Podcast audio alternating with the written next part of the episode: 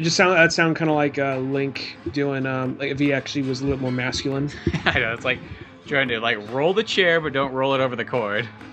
If they ever had like a game where Link beca- got older than like maybe 18, you know. It's like whatever happens to Link, it's like the second he turns 18, they're like, we gotta kill him! We gotta kill him! Why? Because we can't let the hero be, you know, a man! He's gotta be the hero of time boy!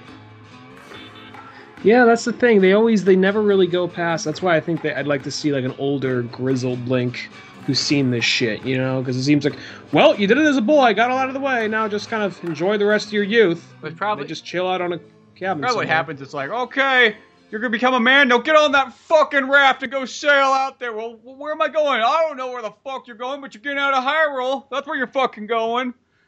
They always just end up on that same island from like Link's Awakening. yeah, exactly. like, They keep landing on this island. They're like, oh, okay, solved the mystery here. Now time to sail back. Oh yeah, just to let you know, you don't get back. You don't get back. The tides take you. You die out there. It's miserable. or it's just kind of like, Should I stay here? No, you can't stay here either. or it's just a purgatory or hell kind of thing. But uh, I always assumed that he actually made it back. I don't assume that like he was. I, I assumed that when he when he leaves the island, it's just like the island never saw him again. I assumed he made it to wherever he was going. Yeah. Well, you know what? This is what it probably is. Probably now they go interdimensional, and then they end up in this like other world, and that's like Link the Four Swords. So it's just all these links thrown together. Like, well, what the fuck you doing here? Well, I'm the hero of time. Fuck you, I'm the hero of time. You want to see my hero of time fucking tattoo? Like, whips out his dick. It's Like, well, dude, I didn't They all got the same one. Like we're brothers, bro. start chest bumping. Still with their pants down. Yeah, they're, in fact, we don't need these pants. They just like rip them off and throw them in the air, shoot them with bow and arrows. If, uh, Heroes of time don't fear pants. yeah. Here's a time. Uh, don't need pants either. No, uh, no, just no time for belts. That's all it is. No, uh, I was gonna say. fucking Uh, belt on there. That's how it is. It's like can't have your dick be cut, getting caught like in a gate or something. um, God, this went south real fucking quick. Um, I was gonna say uh, regarding that like, though. hey, Purple Link, you talk from experience. Yeah, I fucking talk from experience. Yeah, one time I got my dick caught in a gate. Shit fucking happens. well, those ones are they actually like? Um, first we should get our names out of the way. I'm Ryan I'm Dunigan. Spencer Scott Holmes. And this is Old Man Orange Podcast. Yay! But uh, is that whole thing? I mean, because they have the whole expanded universe thing, which I read some of. I've never read the whole thing. Is it like, oh, you got this item, so now just here's duplicates of you, or is it one of those things? Go, here are links from different games that stumble into each other. I can't remember what it is. I mean, like, the weird thing is, is Four Swords is one of the timeline games. You'd think that would just be a spin off, but it's not. Um, I where it fits in, I don't know. I can't remember. I, I want to say it comes after Wind Waker, and I don't remember how they split. But they do. I want to. I want to say they all.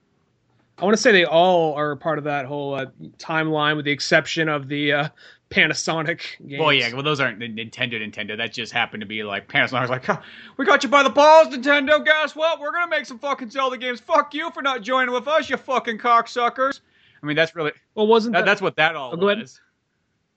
wasn't it like a thing where well it was actually sony they made the playstation out of spite for nintendo because they were they were went up to nintendo like all excited like yeah we're gonna work with nintendo to make some system. And nintendo went behind their back and it was announced in a bit like after they're just like okay well, sure we're gonna do this. They never got back to them and they just like yeah we're actually working with panasonic now. And then they're just like what the fuck? And that's now they have their greatest enemy there. Um so that's kind of their own doing right there. Um and then like but the panasonic did the deal go bad pretty quickly and they were just like well we still got the rights to these characters so we're gonna do what we yeah, want I think there was just there was like just a, one of those weird. They just had the rights for like so, you know, just like enough time. They're like, fuck, we'll get we'll crank out a couple games here, and you know, fuck you, Nintendo. Actually, I read something kind of interesting recently that apparently Sony and Sega all, almost had a deal going at that same time period. That's like the most like shadiest times. It's like back like they were like behind closed doors. Everybody's making fucking deals with each other. It's like this is how World War One started. and that's how we get to the console wars. It's like everybody's making deals with Sony. Like Sony's just that in between one. Fucking Nintendo's making deals. Panasonic, Sega's making deals. And I think the Sega one was supposed to be originally what the Saturn was going to be. Was going to be paired up with Sony, and then Sony dropped out, or some something happened there. And then there was like another chip company too that was supposed to like make a, a chip for the Saturn, and then Sega's like, no, we don't need you. So they sold it off to Nintendo 64, It was like a weird kind of like all these things were coming together and then they split. Essentially, so- Sony's the kid like, "I'll show you, I'll show you all," because they just keep uh, keeps on getting all these deals, and people just like, "Yeah, get the fuck out of here. You don't know what you're doing. You're not you're not Nintendo. You're yeah, not I think Sega." that's what happened. Is like they just kind of get too full of themselves. Because you think about it, it's like, imagine the power if both Nintendo and Sony were together. It's like you would have like you could have like a Sony TV that was like, oh, just plug the 64 cartridge right into it. So in that case, do you think Crash Bandicoot and Mario would have been in the game together, or do you think Crash Bandicoot would have gone to Sega?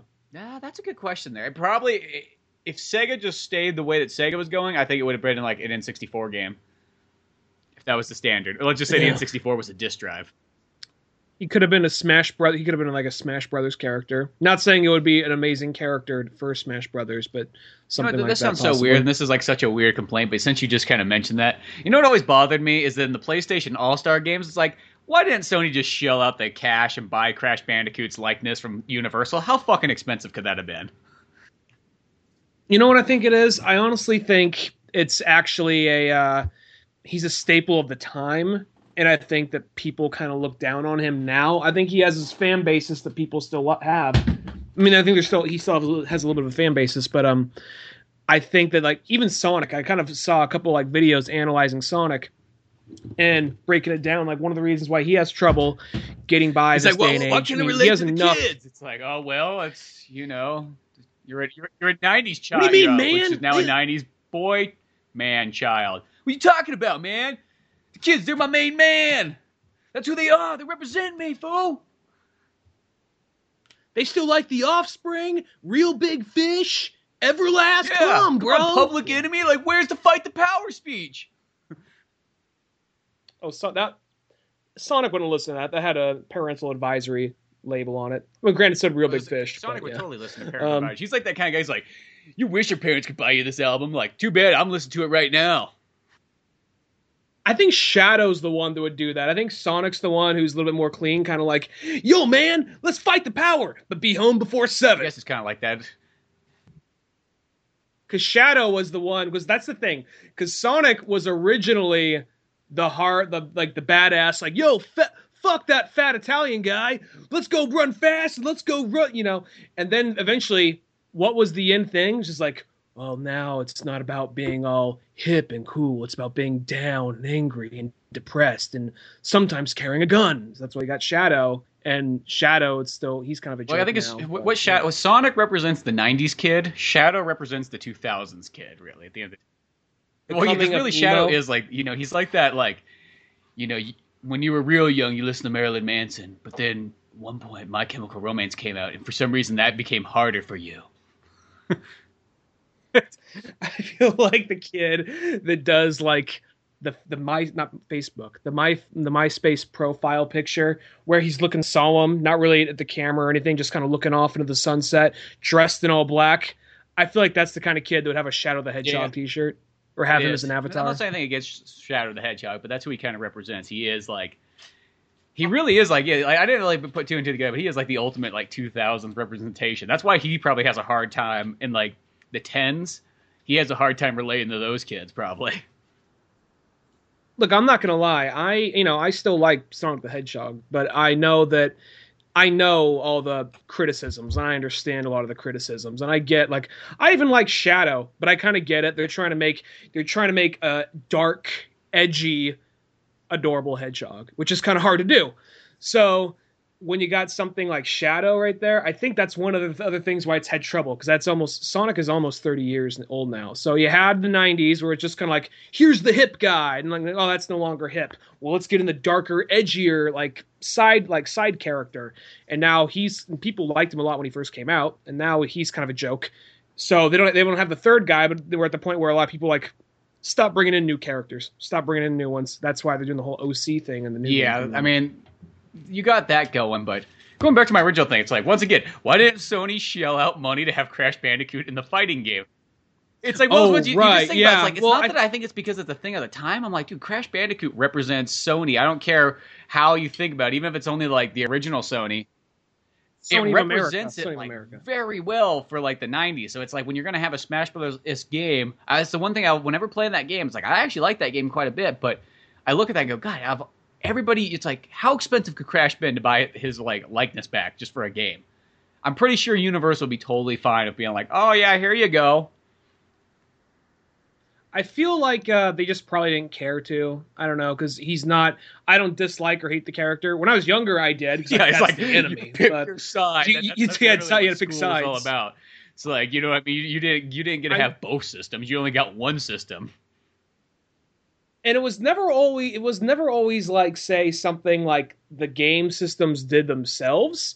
It was more of something that like someone else would do, and I would put it on the game system. Example, like you know, you'd be you'd be a kid, you'd be reading a video game magazine like Game Informer or Game Pro, and uh, they come across like some article about Sony, Sega, and uh, Nintendo duking it out.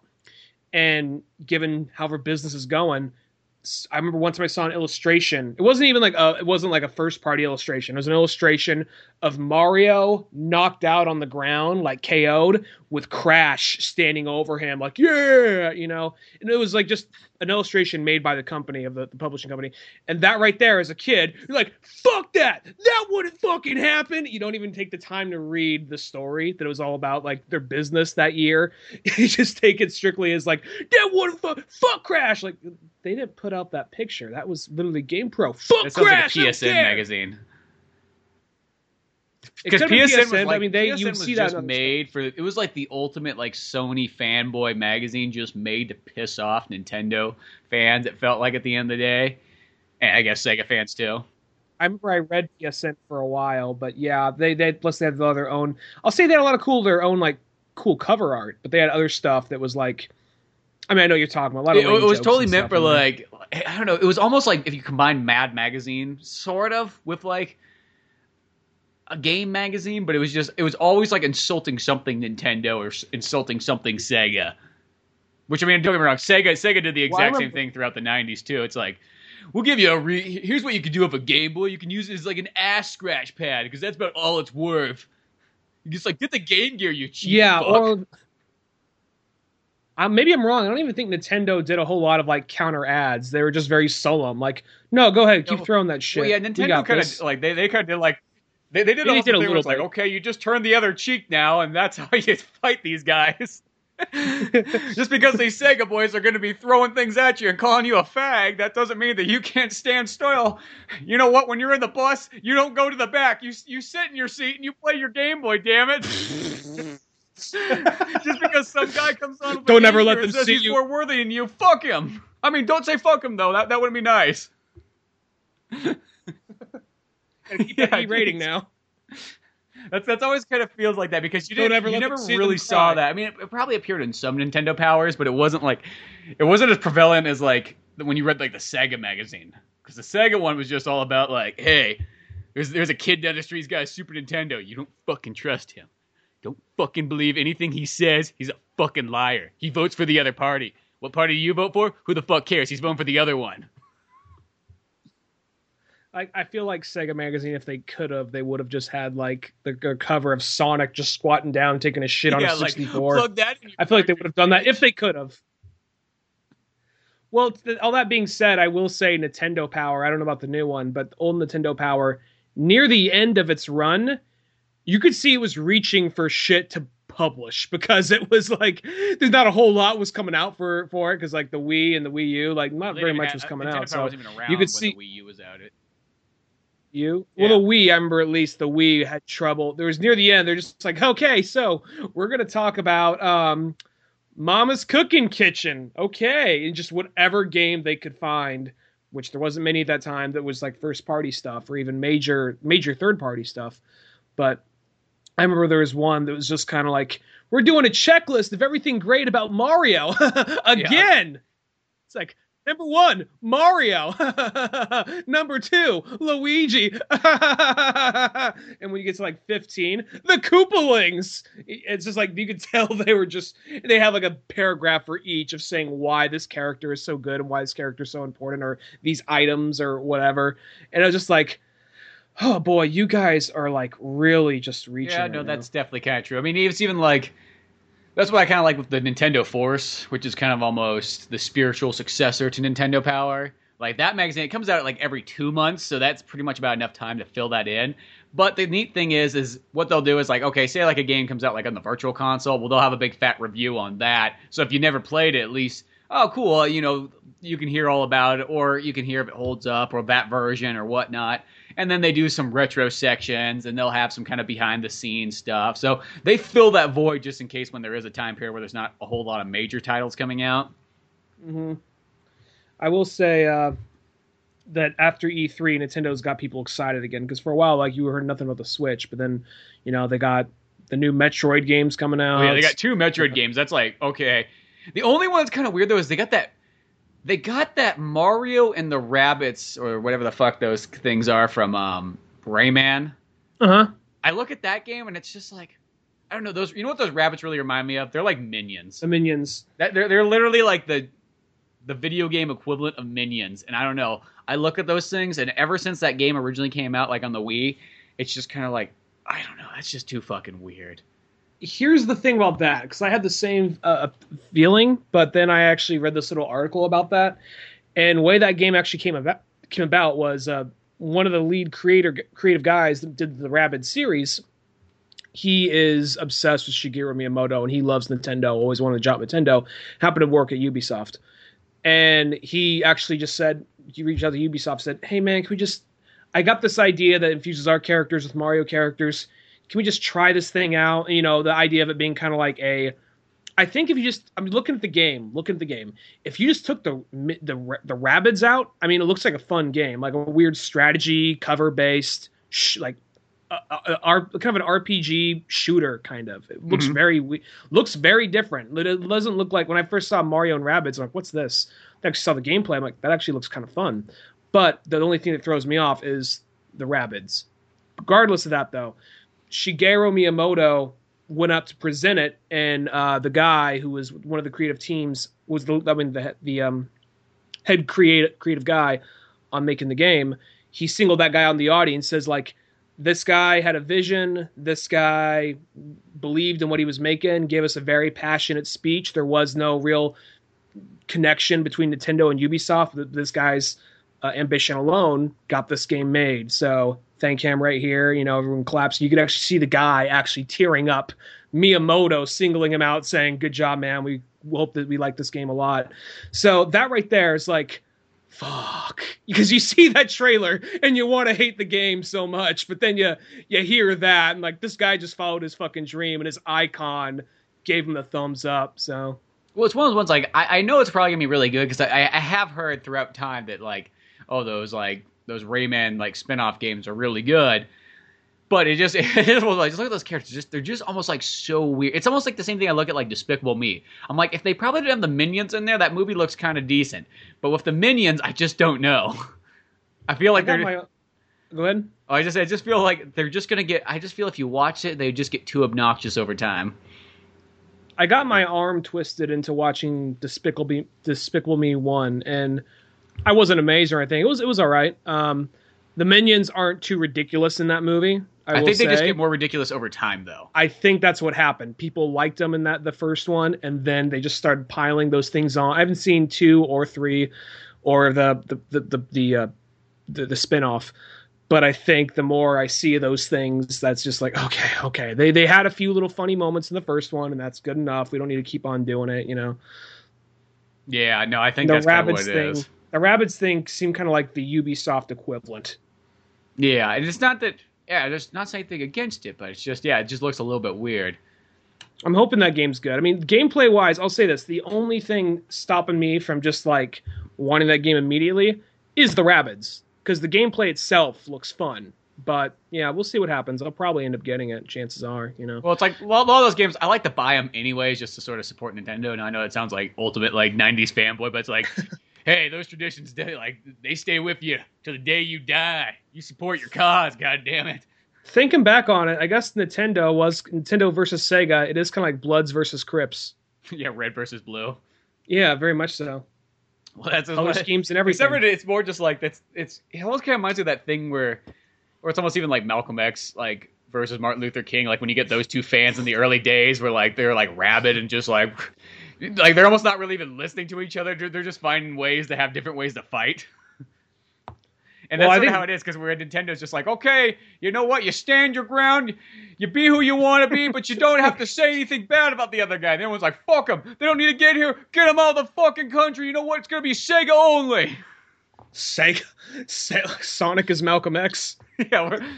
And then at one point he has this like revelation one day. He's like, "Oh fuck! I traveled, I traveled in Nintendo Land. And I had a fucking revelation. Everybody was there. Everybody was I went to Smash Brothers games." Land. Yeah, went to Smash Brothers Land. There was fucking Solid Snake there. It was okay. He was carrying a PlayStation, and nobody seemed to fucking mind.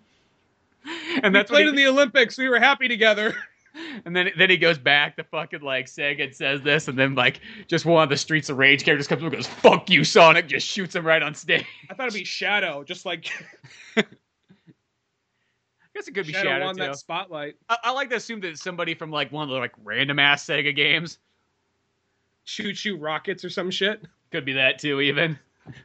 Or like the GGs from Jet Grind Radio skate by and drive by and like just like backflip shoot out the window. Sonic's just up on the stage, like falls over a couple times, gets shot a couple more. Oh boy, that's No, what they just. Uh, I'm gonna. I, I, I don't know. I, this only goes darker places the more we we throw to it. I'm trying to think. But no, there there is a cool bunch of cool games coming. There's way more cooler games coming out than you almost need, but at least Nintendo's finally got some stuff going. Hopefully that will keep trending along and it won't take too long for it to come out. That's my only fear.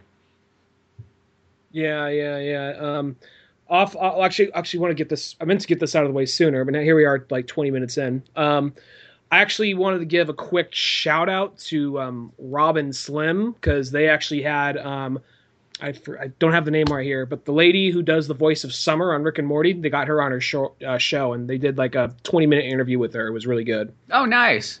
Was So it good what, for them? Did they get her like on Skype or something like that?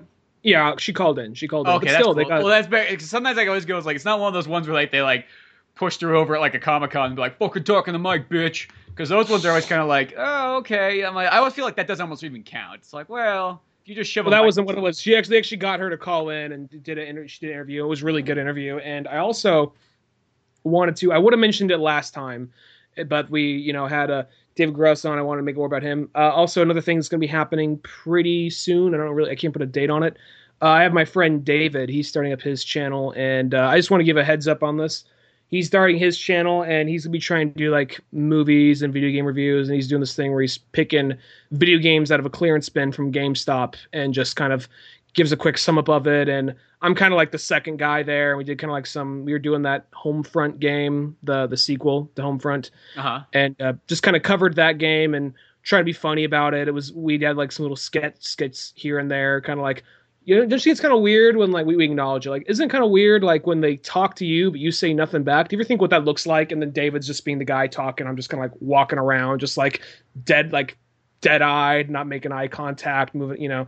So just kind of sketch like stuff like that. So that could Mhm. be coming up soon. I don't know. I can't put a date on it when he's still editing it. Well, yeah, he's putting it together, so that the, hopefully that'll come up in the next month or so. I'm kind of. I, I, I, mean, I don't really know how it came out. Probably came out good. Uh, he was funny. I just like my whole thing was just like be the stupid like character, doesn't say anything, just runs around in circles or whatever. You know. well, that's cool. So is it like Let's Play style, or is it like more just talking? Might do some let's play stuff in it. Um, it's kind of like we're sitting down in front of a green screen talking. Uh, I'm just I'm kind of the, the sidekick. He, I'm just because I didn't play the whole game. I just played a bit of it just to get the idea of it, and uh, he's kind of like talking more about it. And then we did the sketches, and uh, that's probably gonna. I don't know when it's gonna be coming up, but I'll make sure to put a link when it does. But so yeah. Nice. Mhm. So cool. All kinds of new things to check out there as well. hmm Beyond that, uh, I didn't see it, but did you see the Transformers movie? Yeah, I saw it uh, Tuesday or whatever when it came out. I'll be honest, I just didn't came care out. to see don't- why, why did that movie come out Tuesday? That's all I want to know. Like, what the fuck? Like, there's no holiday. There's no like special reason why. Like, why did that come out Tuesday? It's such an odd day.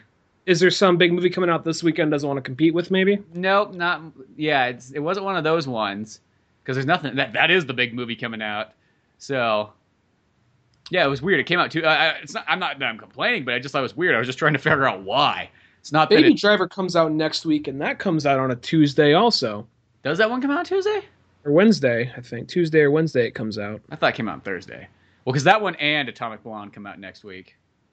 Which I'm, I'm I want to see both those movies, but I'm way more amped for Baby Driver. Well, yeah, that's because it's a Edgar Wright. Edgar Wright film. That's like that just bound to happen because of that. No, I, I watched Transformers Five. It was fun. It was definitely like one of the ones, just like a lot of the other ones. It was a little bit longer than it probably needed to be. Like that one definitely felt like it could have been trimmed. And I will say, because I, I thought that series kind of almost got better as they went on. I think three is my favorite one, but I like four probably right after it. I almost I was kind of hoping five would be up in that same caliber or caliber, and it's it's good, but you know it, it's a fun one, definitely worth seeing. But it definitely I don't know they threw way more jokes in this one that kind of felt like retarded. And I don't know what it must be like Michael Bay humor. That's all I can assume. It's just like this is stuff that Michael Bay finds fucking hilarious. But sometimes I look at some of those jokes and it's just like that went through writers' hands, producers' hands, director hands, everybody else around, and people are like, "Yeah, that's good, keep it." Because some stuff Is- in there, it's like, why is that in there? It's like this is a Transformers movie. Do we really need some of this really corny humor? Well, it's like uh, I mean, I haven't seen the movie, but I've seen other movies. You see snippets of that in older Michael Bay movies. Like his best movie, The Rock, even has a little bit of that. Like there's the part where he says like, "I'm a stylist," you know. There's that whole part, Yeah, and that guy is like- "Please, please, I don't." Like he seems so out of place with the rest of that movie. The rest of that movie, like, feels like kind of it's on the same page. But that one character, he's just like, "Look, I don't care what you did to that man. Just please tell me, do you like your hair?" And that's just my those might be like the kind of jokes where everybody else is kind of cringing and Michael Bay just fucking busts up laughing he's fucking gay. like, Like, the same I- thing too is he reminds me of like most kind of guys who would like he like would sit like kind of like hiding, sort of like in like a ghetto area, and then wait for like some black guys to have an argument, and then just fucking be hysterical. He's like, they're they are so fucking funny. that is going into two robots in Transformers 2. Dude, they bring that they bring the ghetto bot pretty much back. It's not the ghetto bots, but they have another bot in there who pretty much is a ghetto bot. Well, it's always kind of one of those things like the Ferrari is like the super Italian one. You know, it's always like the Jap the the drifter is like voiced by Ken Watanabe and doing samurai shit. Yeah. Well, it's. I think it's just. I, I think Michael Bay. At the end of the day, I think he just finds stereotypes hilarious, I feel like that he's somebody. I'm not trying to sound like you know. and I don't think that's. I'm not saying sound- that's a bad thing. I mean, to each their own. I'm not trying to like you know like make an oversimplified uh, guesstimation on the guy or anything, but I feel like that he's kind of detached from reality. So just the simple things of just like gay stereotype. the mom ate pot brownies. Like yeah, pot brownies don't do that to you. Pot brownies, you probably just pass out and listen to some music or watching YouTube. That's that's the most you do. You're not gonna run throughout the whole. There's something else in those fucking brownies and like Transformers too. Those, Yeah. those, are- those Yeah. sure as shit were pot brownies. Well, no, I I, th- I literally think it is. I think that's true. I think Michael Bay, one, he's just old, and he's two, he's detached, and I think that combination has made him. And I think it's one of ones. His movies make so much fucking money that nobody says anything. Like you know, Paramount's like somebody's like, oh, put your hands on the show. Just let him go with it. Let let him have his fun. This movie's just gonna make us bank anyways. Who the fuck cares what shows up on screen? Well, that's what I like about. Um, I think for somehow that all kind of worked out in Pain and Gain because regardless of what you say about everything else he's Oh, done, dude. Pain and Gain is like that is like a marvelous like fucking classic of a film. I, I loved Pain and Gain. In that movie, it's just I think that's actually something perfect for Michael Bay because it already is kind of like I think there's some things that he just doesn't get. I'm not saying it to be dick. I mean, clearly the guy is a mass is a is like, you know, can make masterpieces out of explosions and action scenes. He has a lot going on. His camera his cinematography work is amazing. But I feel like that uh there is just some things like, dude, you don't get it. That's kind of bad comedic timing, or that's not funny, or That's annoying. no one else is laughing. Why you why you keep doing this? Why do you like if we're going back to Transformers 2, like Shia LaBeouf, not nearly as annoying in that movie, but they got to give him the wild and wacky roommate. the roommate. That's always like, oh. It's just the most stereotypical, most annoying character possible in that movie. And then just other things in that movie going on too. But then, so I think there's some things he just doesn't get. Where whether he did or didn't, I think it's funny in Pain and Gain because I think everybody else kind of gets it, you know? Well, for some reason, everything kind of works in that movie. I don't. I think this here's the thing: Transformers. I know some people might balk at this, but Transformers is a serious idea that he's almost doing the thing where, um, almost like Joel Schumacher kind of did when he's making Batman. He's like, "It's a fucking Batman movie. It's supposed to be funny." You know what I mean? Like he's almost gets like, "It's Transformers. It's supposed to be kind of weird." Where it's like, no, no, no. Transformers should be like Pacific Rim, where you take it fucking serious, like and I think that's sometimes kind of missing. And in his way of breaking like the ice of making the movie not seem it's like okay, the robots are serious, but then we'll throw some weird comedic stuff in there to sort of break the I don't know, break the tension maybe of it. But I mean, once again, the other day, I, like I think of those ones. Once you just kind of accept the Transformers movies for what they are, and you just kind of enjoy them for what's going on, they're fun. And this movie too, it's like okay, they got Anthony Hopkins in it, and he he's given like almost weird lines to say, but when Anthony Hopkins says them, they're actually pretty fucking funny. I can imagine that. Well, I'm I'm just Because just I guess because you just don't see Anthony Hopkins delivering lines like this, and it's just like he's almost taking corny lines, but since he can like do it super well, like they come out actually pretty well, I can darn see. funny. First off, I want to say it's funny that like when Transformers One came out, I really liked it, and I was like a real defender, and you were just like, "Fuck this movie and fuck the franchise." And by number four, you're like, "Maybe I'll give it a shot." And now you like it more than I do. And I well, it's, it's one of those ones like, and it's just I guess that comes to collusion with like, just the older I get, the more and more accepting I get of like pretty much almost generally any movie, and it's kind of like there's that period where it's like bitter. you know like the high high school person like yeah fucking Michael Bay he thinks he's so fucking cool, or probably not even high school, probably like late high school, and then it's like now it's like I look at Michael Bay and I kind of like I look at all his movies I'm like you know for the most part I. I like 95% of the movies. Actually, I pretty much like almost every single movie he's done. And I can't think of a movie that like I dislike that he's made I you know transformers 2 probably being my least favorite of them all i still like it's not bad it's just not it's just got a lot of weird moments in it that probably are unnecessary that's all i, I have to say number three the most, or number four. I don't know. Really i think three three is my favorite one i think I think it just becomes it's kind of like a national treasure movie with oh here's some robot shit for a minute, you know. well it's like in number five the good thing about that one is there's only one kind of bad character and she's not super obnoxious but it's like they can't, they can't really get away from like not is she like kind of the is she like the 21 year old like PhD like supermodel or whatever? No, she's got she's like thirty something years old. She's she's the love interest for Mhm. Marky Mark. But like at first she's just kind of talking down to him like he's fucking retarded. She's like, oh, "I'm British. Oh, look at me. I'm a stereotype." And you know, going on like, "Look how smart I am because I'm British." And probably Michael Bay's like, "She's she's fucking British and smart. It's so fucking funny." He's just like clapping his hands together like real close. like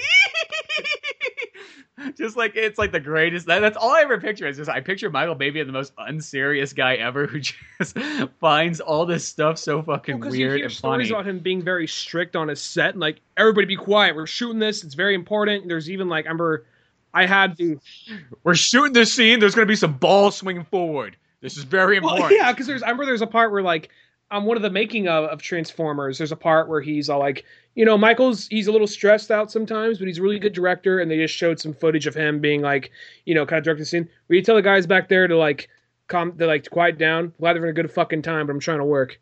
And like you're, th- you're imagining what's on the other side of the camera, the part where the mom has a small has the pot brownies. yeah exactly like he's trying to take it real Yeah, like serious it's, it, who knows that could like be I the case, imagine it's just like very serious, just kind of like okay, okay, composed. I'm British. I'm smart. Blah blah blah blah blah blah blah. Very good, very good. Grun's on the corner. Oh fuck! And starts busting up laughing. Comes back out. Okay, okay. He comes back. He's like, "That's what you're supposed to do. See, that's how you have respect for the people you work with. You take that laughter around the corner. uh, nobody else is laughing. Fuck you. My movie. Paramount says I'm a fucking genius. Suck my Or he dick. just goes into like a sound, or he just goes into like a like whenever they shoot those scenes, he just goes into like a sound booth, like his own little own little mobile sound booth. He goes, but like nobody else can hear it. He's just, like you see just see like it though. He's just like banging the wall, hand against the wall, like fucking dying in there. And it comes out like right, let's do another one. All right. woosah, woosah. Starts massaging his ears. He's like, I gotta do my own shit.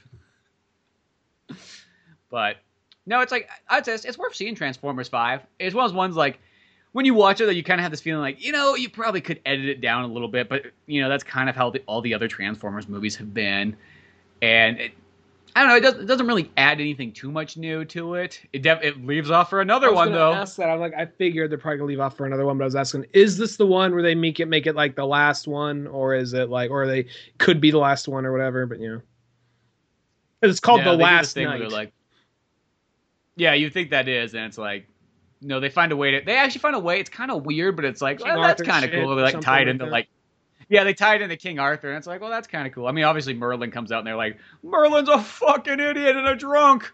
He just got lucky that he found a robot.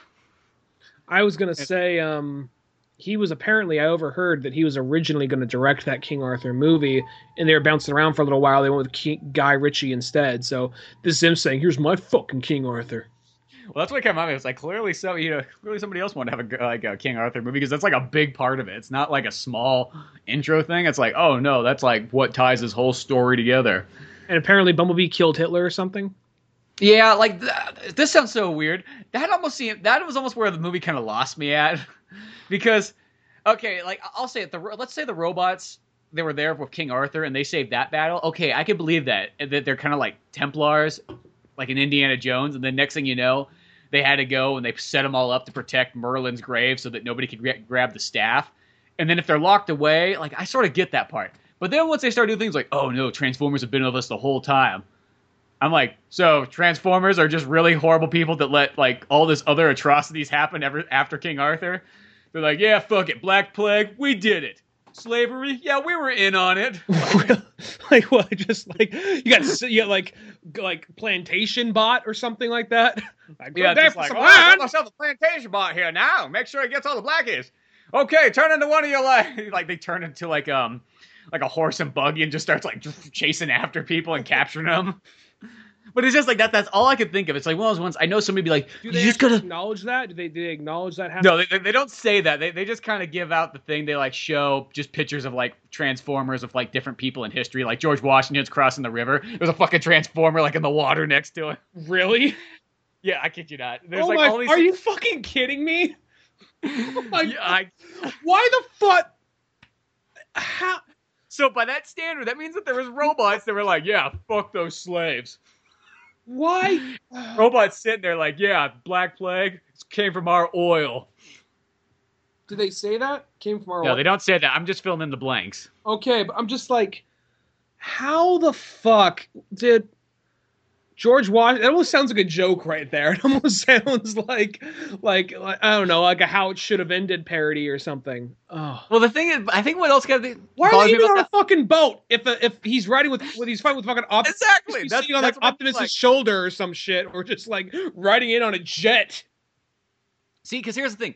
The King Arthur one, like as I said, like let's just say like the Transformers, like the Thirteen Knights or whatever the fuck they were, they get locked up with Merlin, and then they're like in slumber, you know, to protect it. Makes sense. I can believe that one. I'm totally all in for that idea.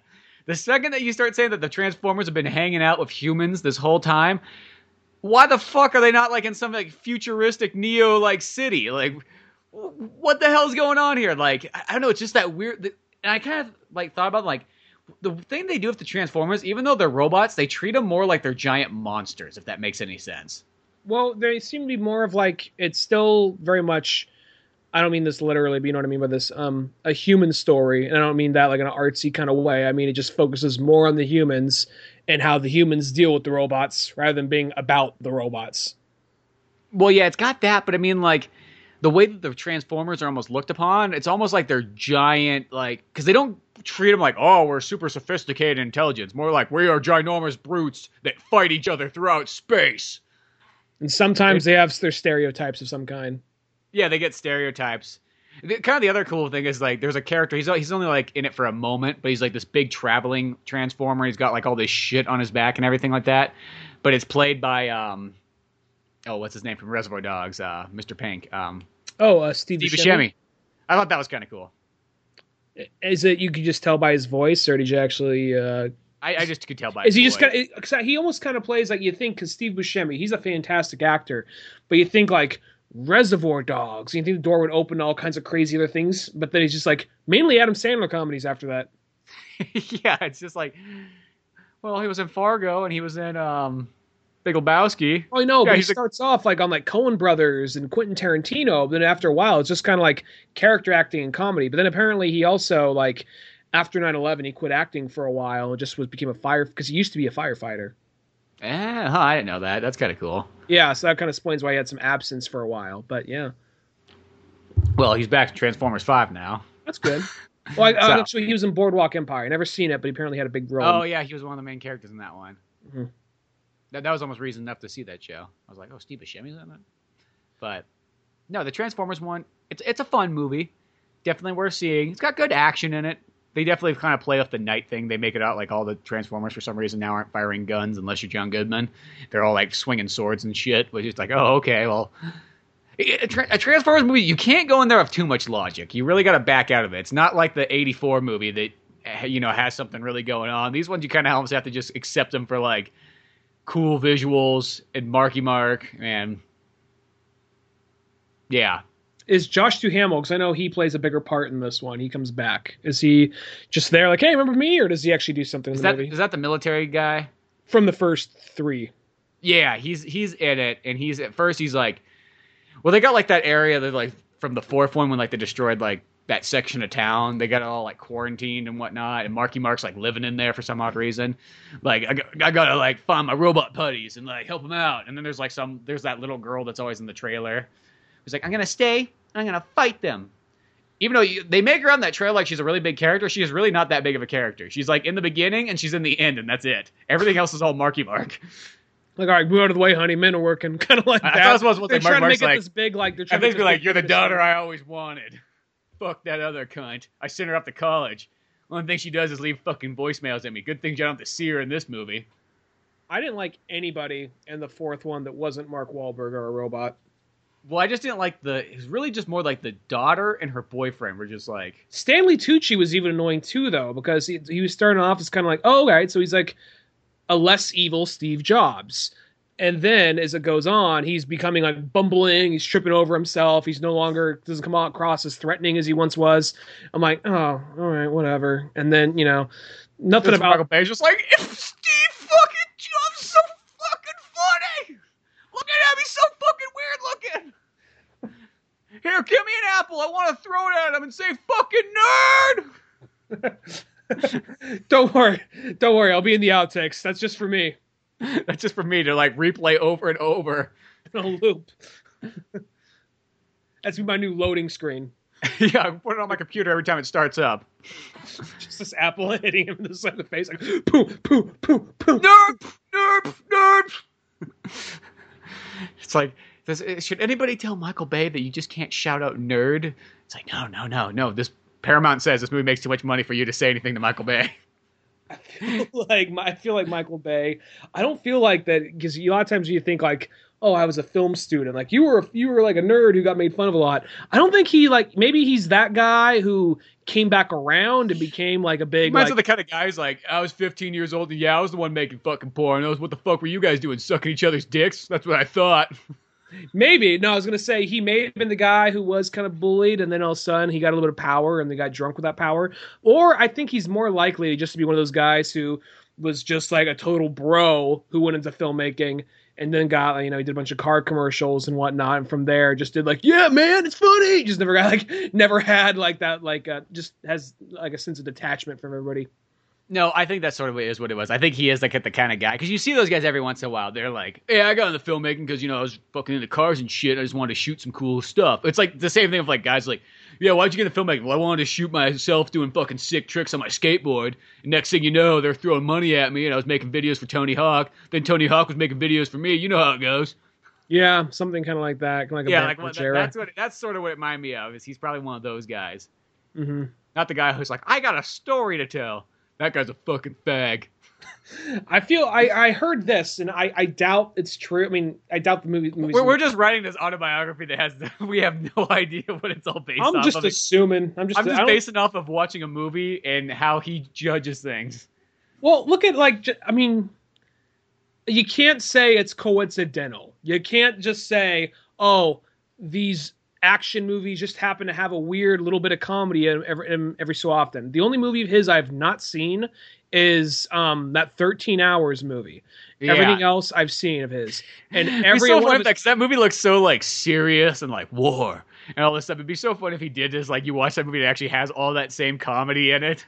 I'd assume maybe in a scene at some point someone's calling in like i need ground support. Mm-hmm. Yeah we'll get right to that. He's like playing like a video game or something like that or he's on like some dating simulator. Like ah he's a fucking nerd. He can't get a real girl. That's why he's playing a dating simulator. Well fucking michael bay. I'm guessing. I don't know. I've not seen the movie. I'm just assuming something like that's there because that's the only movie of his i have not seen but every other movie of his has some of that awkward humor. Even even um, Pearl Harbor has some of that humor. Yeah, the Pearl Harbor does have that in there too. So it, it, it's kind of funny how that is. Yeah, it, weird thing is Transformers Five. I felt like had even more than three and four. I could be wrong, but I don't know. It's, as I said, all the Anthony Hopkins stuff works. It's just because it's so fucking odd, and then Anthony Hopkins delivering it, it works. But he's got like the weirdest thing. Like Anthony Hopkins has like this like butler robot with him who's got like anger and emotional issues. This is the thing I can never figure out. Why do all these robots have like super emotional issues? Like they don't even have just like light emotional issues. They got like extreme. Like there's no real character development, but they are characters. Like this one just runs and attacks people out for no reason. This one is is like a black stereotype. This one's an Italian stereotype. This one 1940s John Goodman. Yeah. So they got like it's weird. It's like they got some of those things like that, but there's like yeah, the the Butler character was kind of odd. And he's just this robot, and he like would freak out and like start punching people and shit. And he starts almost trying to strangle Marky Mark at one point. And I wonder if it's one of those things like, look, um, we're hitting the ten minute mark. There's been an action scene. Okay, just action scene. We got this thing freak out and start punching him. I mean, I liked Wonder Woman, but there were some moments where I felt like they probably put in this quick little barroom fight for the sake of having an action scene. Yeah, exactly. There's those kind of things in it, but I don't know. All I have to say is this movie, like after watching that Tupac movie, that, that raised the bar for all the movies this year. Tupac movie. I've heard mixed things with the Tupac movie. Eyez on Me. That pretty I good. amazing. Like I thought it was like just like how you know Notorious and you know Straight Outta Compton. Those all those movies have been like fucking like amazing. Apparently, the guy that play from Notorious plays Biggie Smalls in this. Yeah, I thought that was cool. I thought I like how they brought him back. Doing a shared universe thing. Yeah, pretty much just like that. Well, it's kind of funny because like in the big in the notorious one, you know who they got to play Tupac? Who they get to play Tupac?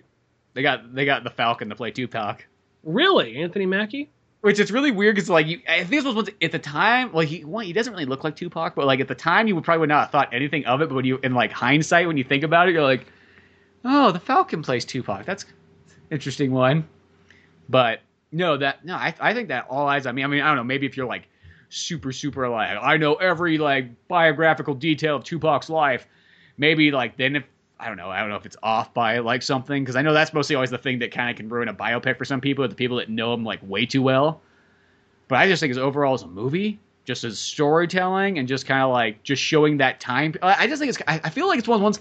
What I like about those rap movies is I like that time period because it's like really it's even though it's kind of like this different world, it's like, dude, it's still the '90s. It's still like, ah, just like how I remember it, just for, it was like from a different perspective. That's all it is. It is weird knowing that there's a point where you lived in the '90s, and then you kind of like, oh, now this is a time that people can replicate. It has this very own unique look that you don't see today, you know? Because I don't know. I guess it's just kind of weird when you because you'd see movies take place in the '80s or the '70s I'm like, oh, I wasn't there for it, but then you kind of see this time you were there for. I'm like, oh yeah, that look doesn't exist like it used to. So I heard the one thing I heard though, I heard a lot like Jada Pinkett Smith Smith was talking a lot of shit on the movie because she this didn't happen, that didn't happen, all this and that. So she's only in it for like two scenes. It's like I'm just I'm just going off because she apparently was really good friends with Tupac. So well, they, they get that across in there, and it's like I don't know. I don't know if she's doing the thing where she's like complaining like it wasn't exactly like that, or if she's complaining like I mean it's not like they do anything like you know, it's not like they said like, oh yeah, Jada Pinkett Smith, like somebody broke into her house and shot her and murdered her. She's like, I'm still alive. Thank you. Like Patch Adams or whatever. Yeah, like Patch Adams. That's what I, I. That's the movie I always go to. It's just like, I understand like bending the truth a little bit for storytelling, but Jesus Christ, like you murdered a guy's wife who's still actually alive. Like what the fuck?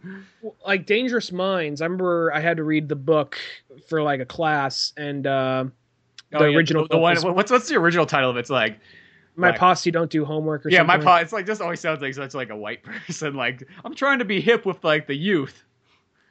Well, I'll say the book's pretty good, and it's actually it doesn't feel like 'cause sometimes people make those movies out to be just here comes the white lady trying to save the day, and the the book does not feel like that. The book feels pretty legitimate for the most part. Um, the movie though is does very much have that vibe that people complain about, and I've read interview I read like an interview I think it was a Cracked article where she was talking about her real life experience and in the movie. And she said she actually had to fight them and threaten to sue them on some things because at some point like we're gonna have a scene where you and a student start to have an affair. She's like no. It's like well why not? It'll help for the drama for the movie. Because that didn't fucking happen. Because i wouldn't fuck a kid. Just somebody like like Michael Bay. psh, like you wouldn't fuck a kid. You look like a f- kid fucker the whole way. yeah. And she's like she says like oh well we think it really we really need something to punch up this part of the, of the act. We think that could help. Like all right let me put it to you this way. If you do that i'm going to sue you because you're using my name and you're using my prop my book and that's going to ruin my reputation. I can't fucking do that. So they backed out of that. And then another, another point was there, there's a part in the movie where she gets i don't remember i haven't seen the movie in so long but whether this happens in the movie or not but they said there's a part in the script where after her first day they make her cry and she runs out of the classroom and she's like i wouldn't fucking do that. Like what do you mean you wouldn't fucking do that? Those kids are mean. Like did you read my book? I'm a fucking marine. So it's one of those things where it's like people and they they said they had like um a guy like what was it like i don't know i didn't explain what the guy looks like but they had like a street kidologist or something like that like some made up bullshit job where it's just like i know how kids on the street talk. And they they went to that guy rather than going to her or going to actual kids you know that were like what the, movie was aimed at. And another thing they did was in the uh, book she tried to reach out to the kids about writing and all that. And she says you know what? You guys can go on and bring in hip-hop and talk about like whatever uh, albums you like whatever like you know tupac whatever and that actually got them engaged and more involved in writing Yeah. and then the movie what they do is like hey i know what you kids like all you kids in the inner city like bob dylan just like yeah a bunch of inner city kids, Kids like, like bob dylan like some old white guy at the time. Because even at that, even in the '80s, that guy, you know, in a sense, that was still like, oh, that old man singing about like his life and fighting for stuff. Fuck that guy. You know what I mean? Like, no kid's gonna like that unless they're like, unless it's like an inner city kids of like a bunch of like '60s hipsters, maybe. yeah so it was like one of those things like bob dylan she gets these kids interested into like riding through bob dylan I, I love forgot all Bob Dylan, I, I haven't seen that movie in like ten plus years, if not even longer than that.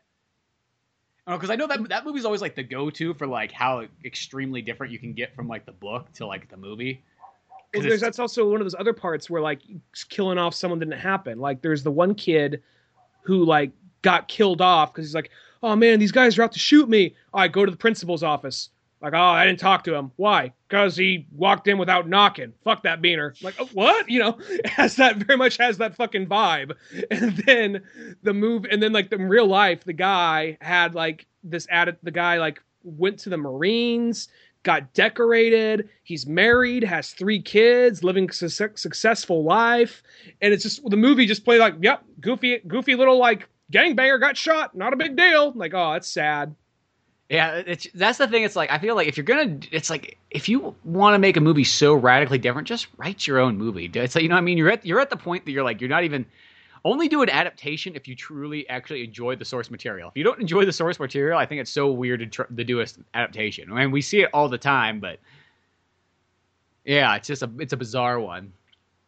I mean, I can understand like changing some things to a certain. I mean, there there are times I've seen like adaptations that don't really bother me. Then there where it's where it is pretty different, but there's I guess there's enough there. Like um, Edge of Tomorrow. Um, I think that movie does some things better than the book, and I think the book does some things better than the movie. I think between those two things, I mean, that's I guess that's fiction. It's not a real life story. so Yeah. it's a little, it's a little So different.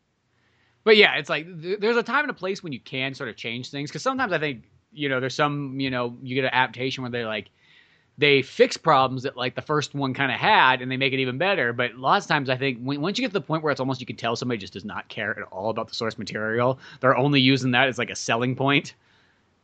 Yeah, that's, well, that's how. a problem um, but I, I think for that tupac movie i mean okay yeah there might be some weird little things in there and so on but i don't know. Compared to like all when i when i when I, when I like you know compare all these like other stories of these movies and like line them up they seem to be fine it's not like some movies where you're like you watch I'm like what the fuck there was a movie i was watching oh no it was, it was the ip man movies where like i started getting confused because once you started watching the different versions of them it's like his wife died different ways in each one so i'm like well what's the fucking truth tell me what's the truth oh i'm confused there's the Grand Master, which tries to be as historic, as far as I know, tries Uh-huh. to be incredibly historically accurate. And that one, I saw that one. I mean, I know it's probably a little bit more the fictitious one, but um, it was still a good movie.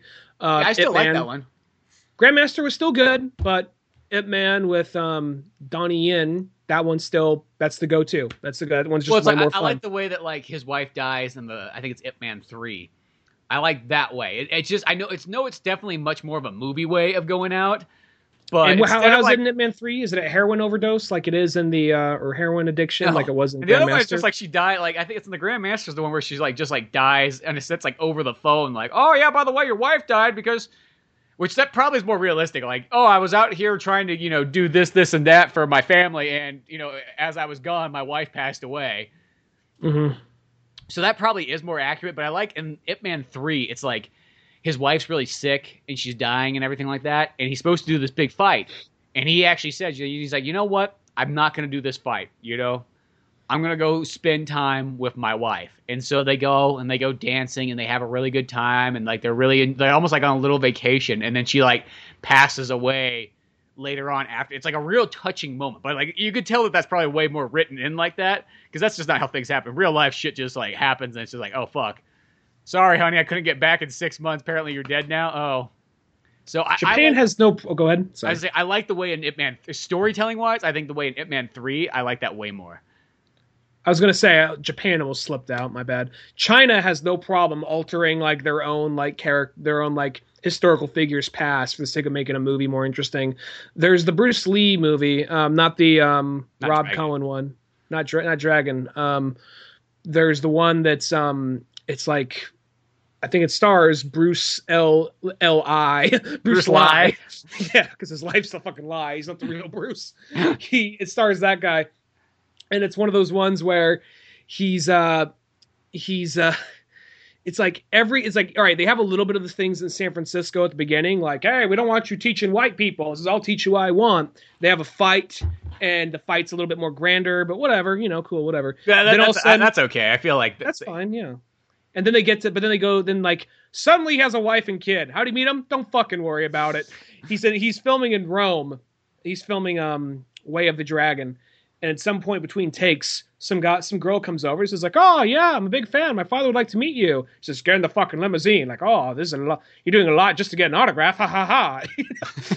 Go to the fucking coliseum and there he fights like this this you know guy. He's like i lost a lot of fight i lost a lot of money on you and i'm fucking bet so now you're gonna fucking pay for that. And then they get into a fight, beats him down, and the guy's like, "Oh wow, you are, truly are a legend. You will bring peace to your people."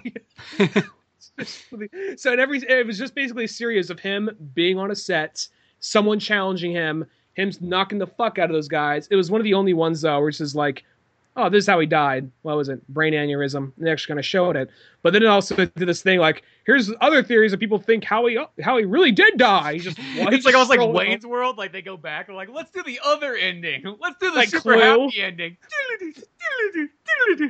it does that or it does like the clue thing where it says but this is what really happened it's just he's just like strolling walking on home one day and then all of a sudden like five guys jump out of nowhere with swords slash him they run off And is like or the other theory is he's not really dead and he will be back in 20 years went off to train in the mountains or you just see him with a backpack just strolling out into the woods I kind of like that they kind of just go, like, just kind of go with it. Like I have to give him credit there for that.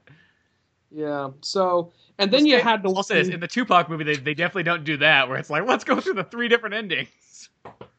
the people that think Tupac's still alive in an underground bunker because he just keeps on coming out with stuff Well, yeah, he's like he's one of, he's one of those other guys. He's like Jimi Hendrix. He has more albums after he died than he does when he was alive. Well, you just look at like the you just look at the body of work of like Tupac and Jimi Hendrix. You're like, I am a fucking piece of shit. Look how much they got done. Well, it's like I'm that, that- older that- than they ever were, and they yeah. well, that Tupac movie, like right when it ends, it's like it's like Tupac. It's like he had you know eleven platinum albums. You know, he starred in nine movies. He sold eighty-five million albums throughout time, or whatever, or you know that. all while he was twenty-five. You're like, Jesus fucking Christ! It's like, thanks for just telling me like. What the fuck you done, huh? What makes you so fucking special? Well, it's also That's how I sort of felt there. well, it's also one of those things that is literally kind of like starting at the bottom and coming to the top kind of thing. So there's really no excuse. You know, some other rappers you could say, okay, well, someone like Drake, he went to like not saying he's not talented or whatever. I mean, I'm not into his music, but not saying he's not talented. But uh, he went to like art school. He was in Degrassi when he was like a teenager, so he kind of had yeah, a leg so he up. was kind of like, yeah, he was kind of a little bit more privileged. So where someone that's like, sort of like- it's Tupac like- worked his way up and got that much done, and that's just like, oh, fuck. That's just one of those things where it just makes you feel so fucking bad. Like, yeah, I got to step up my shit. Well, it really does because, it's like, dude, the guy goes to fucking jail, makes an album that's still a platinum album. Like, it's like, fuck, like nothing stops this guy. He gets shot five times, gets back up, makes another platinum album. Like, it's, it's almost like a very motivating movie, but almost like too. It's like it's like the work of Jim Lee. It's almost too like you look at it, it's like that's just too high. How am I ever going to shoot for any of this? Like, he's just like soaring so far above that like nobody can even reach him anymore. I was thinking, It's like if, if they both it's like, oh my gosh. if they both lived, I bet John Lennon and Tupac probably would have got along pretty well. Probably, because well, it's like like the cool thing about that movie is like it does kind of capture because you sort of like if you watch like the Notorious movie, that's got sort of like one kind of version, you know, and that's from like Biggie Small. Which the weird thing about that guy is like I thought that guy originally had like a bunch of albums and like was almost like one of those like post '80s kind of like not as old as like Run DMC or Public Enemy, but kind of like in that same time period. But it's like he only had one album or he had two albums. He had two albums, and the second one came out after he died. Mm-hmm. It's that, that one's just kind of weird. It's like, oh my god, like Tupac had like fucking eleven plus albums, and he was in Digital Underground and all this stuff. It's just like, oh my god, he's just it, it's mind blowing. Just like, dude, is that that's like, how do you get so much stuff done in so little time? I mean, and then top it off, he's doing like a movie every. He's doing more than he's doing like two movies a year. If you think about, it, he's twenty five years old. What he started like seventeen. And he got nine fucking movies in in that time period. Like, does Brad Pitt even have that many movies in like that short a time period? like, he what did. the fuck? Yeah, I don't think he did. No, it's like it's yeah, it's ridiculous how much stuff these guys got. I think it's just probably what it is. It's just you grew up in an area where you don't have any of these like real great choices. So the second that like somebody's like offering this stuff to you left and right, you're like, fuck yeah, I want to be in a movie. Fuck yeah, I want to do more albums. I mean, I will say that I think that this always sounds kind of weird, but it's like I think a rap album is a, it's a lot easier to come out with a rap album than it is to come out with like a full on like metal album. Just just saying, just because there's like Musically, you know, well, because you know, like you know, the metal album, there's like so much to go into it, and so much of the recording, and so much dialing it in, and so much of this. Where a rap album is one one in a sense you're sampling stuff, so the stuff's already recorded the way you kind of want to use it. Then you just got the DJ mixing it together, maybe throwing in some other stuff, and then you just kind of find the right groove, and then you throw your lyrics on top. Not to discredit anything, but I feel like that doesn't take nearly as much time as it takes to sit down and record five guys, you know, three guitars, drum tracks, and vocals, and then getting that all like dialed I in. just give him credit for finding the fast track on that. Yeah, well, that's what I meant to give it because it's like perfect example is like, well, you know, every metal band mostly comes out if they're lucky with a band or an album every two years, where like these rap guys could come out with an album like once or twice a year, and sometimes have double albums, Mhm. you know, in a year or so. But yeah, just talk about it's like yeah, it is one of those ones. Like I just watched, it, I was like, fuck, I got to get something done. I'm like, well, I am working as hard as I possibly can be, but Jesus Christ, I'm not getting enough done apparently. Or like Orson Welles. How how old was he when Citizen, when Citizen Kane came out? Like maybe 30, Twenty five. 25? Jesus Christ, 25. Yeah, it's kind of scary when you hear that. Well, granted that that was also a time when it's just like you're 12, now you're going off to the war. So yeah, so You grew up be, like, quickly. nowadays. so You know what I mean? 25 would be like, you know, 40 back then. I'm being an So, I'm yeah, being an it- asshole. I'm being an asshole. I know that, yeah. No, um But no, no, no. You're not being an asshole. That's actually kind of true, though. That is sort of how it was back then. I think people just kind of got shoved into things right off the bat, and that was just kind of how life was. I just you got to give credit to like Welles on that, just for like this young guy up and coming. Hey, I got invited to this nice fancy dinner. Like, oh, you know what was cool? Bullfighters. Who's saying cool things about bullfighters? I am Orson Welles. Well, I'm Rupert Murdoch. You're a fucking idiot. Bullfighters are assholes. I'm gonna fuck this guy's life up. He just he insulted me at this fucking party. My movie that everyone's that I can do anything with. It's gonna just be tearing this guy down. You know, I'll imagine that. You you can make whatever you want, and some guy gives you shit at a dinner party, and your whole yeah that the thing you could do anything with is like fuck that guy and his whole empire. Fuck his wife. Fuck his mom. Well, it's good because Randolph Hearst is like really like the epitome of all evil of evil guy. California. He was evil. Yeah. You know, I mean, don't get me wrong. His house is cool to go look at, but other than that, though, that guy represents like everything hateful that you can have in like big business Republicanness. Oh, I know, but I just think it's funny. Just the thing you could you could have done anything with that budget, and he says like, "I'm going to just bring this motherfucker down." Why? He made fun of me at his party. Gonna laugh Yeah, at my that joke. guy. That's okay. That's reason enough sometimes, I think, especially in the 1940s. What the heck? Don't let this don't let don't let this don't let this um, next statement be taken out of context. But hate can breed some amazing things sometimes. Well, well, yeah, because it's an emotion, and that's lots of times how like if, there was no emotion, you would never generate really technically art. Because you know, you think about it, why does a story come out? You know, it's because you get angry at something. You're like, fuck those. people. Like, you know, what I mean, like I got like, you know, sometimes it's like I think of like bitter old fuck episodes, and it's like you see somebody doing something like shitty, like littering or something like that. You're like, fuck that guy. You know what I would do is like, what if we just beat the shit out of that guy, took that fucking washer that he dumped out there, shove his body in there, drop it off on his front front porch, knock on the door, have his fucking kid come out while you light it on fucking fire, and you say, when you grow up, if you want to come to me, I'll be there to challenge you. Leave a knife. Sometimes you get the- those emotions. Just drop a knife right in the porch. I'll be Yeah. waiting. Exactly. So there is those like moments, like it's like no matter what, you know, you, that's the only way you get stimulated. It's like so. Also, the same thing can happen too is if you have a really funny moment where you like laugh real hard and like, oh, dude, that'd make for a fucking great joke. Write that shit down, or you know anything else. Like even tragedies, lots of times can be like sometimes they're like, oh, dude, we had this like horrible car accident, but it made for this great story. You know, you never know. Um, the, Sometimes that's how it I'm works. forgetting the uh, actor's name, but um, uh, he's the guy that plays Dinesh on Silicon Valley. He has a movie coming out. I don't know if it's directed by Judd Apatow or just produced by him, but he has a movie coming out based on a true story about how he's a Pakistani guy, came to America. He was in an arranged marriage, but met his wife and decided to just, you know, kind of like break it off, like say, hey, with his family, look, I met the girl of my dreams. I want to marry her. And then shortly after that, she goes into a coma and it's just while she's in a coma he's dealing with her, his family and her family and just kind of the awkwardness and as tragic as it sounds apparently it's really funny so Well, see, that's what I mean. It's like sometimes you can take those kind of tragic moments, and sometimes funny stuff comes out of them. It that's the old classic thing where you know somebody falls down the stairs. Like that's not really a good thing, but it's funny. Mm-hmm. yeah You know, and it's like, and a lot of times moments where like everything goes like awry. Like in hindsight, you kind of look back on it, you go, you know, even though everything didn't go it all the way intended, it kind of funny. no it's I'm, I'm sure like but yeah no so let me yeah. I'm sorry my I'm not feeling it today.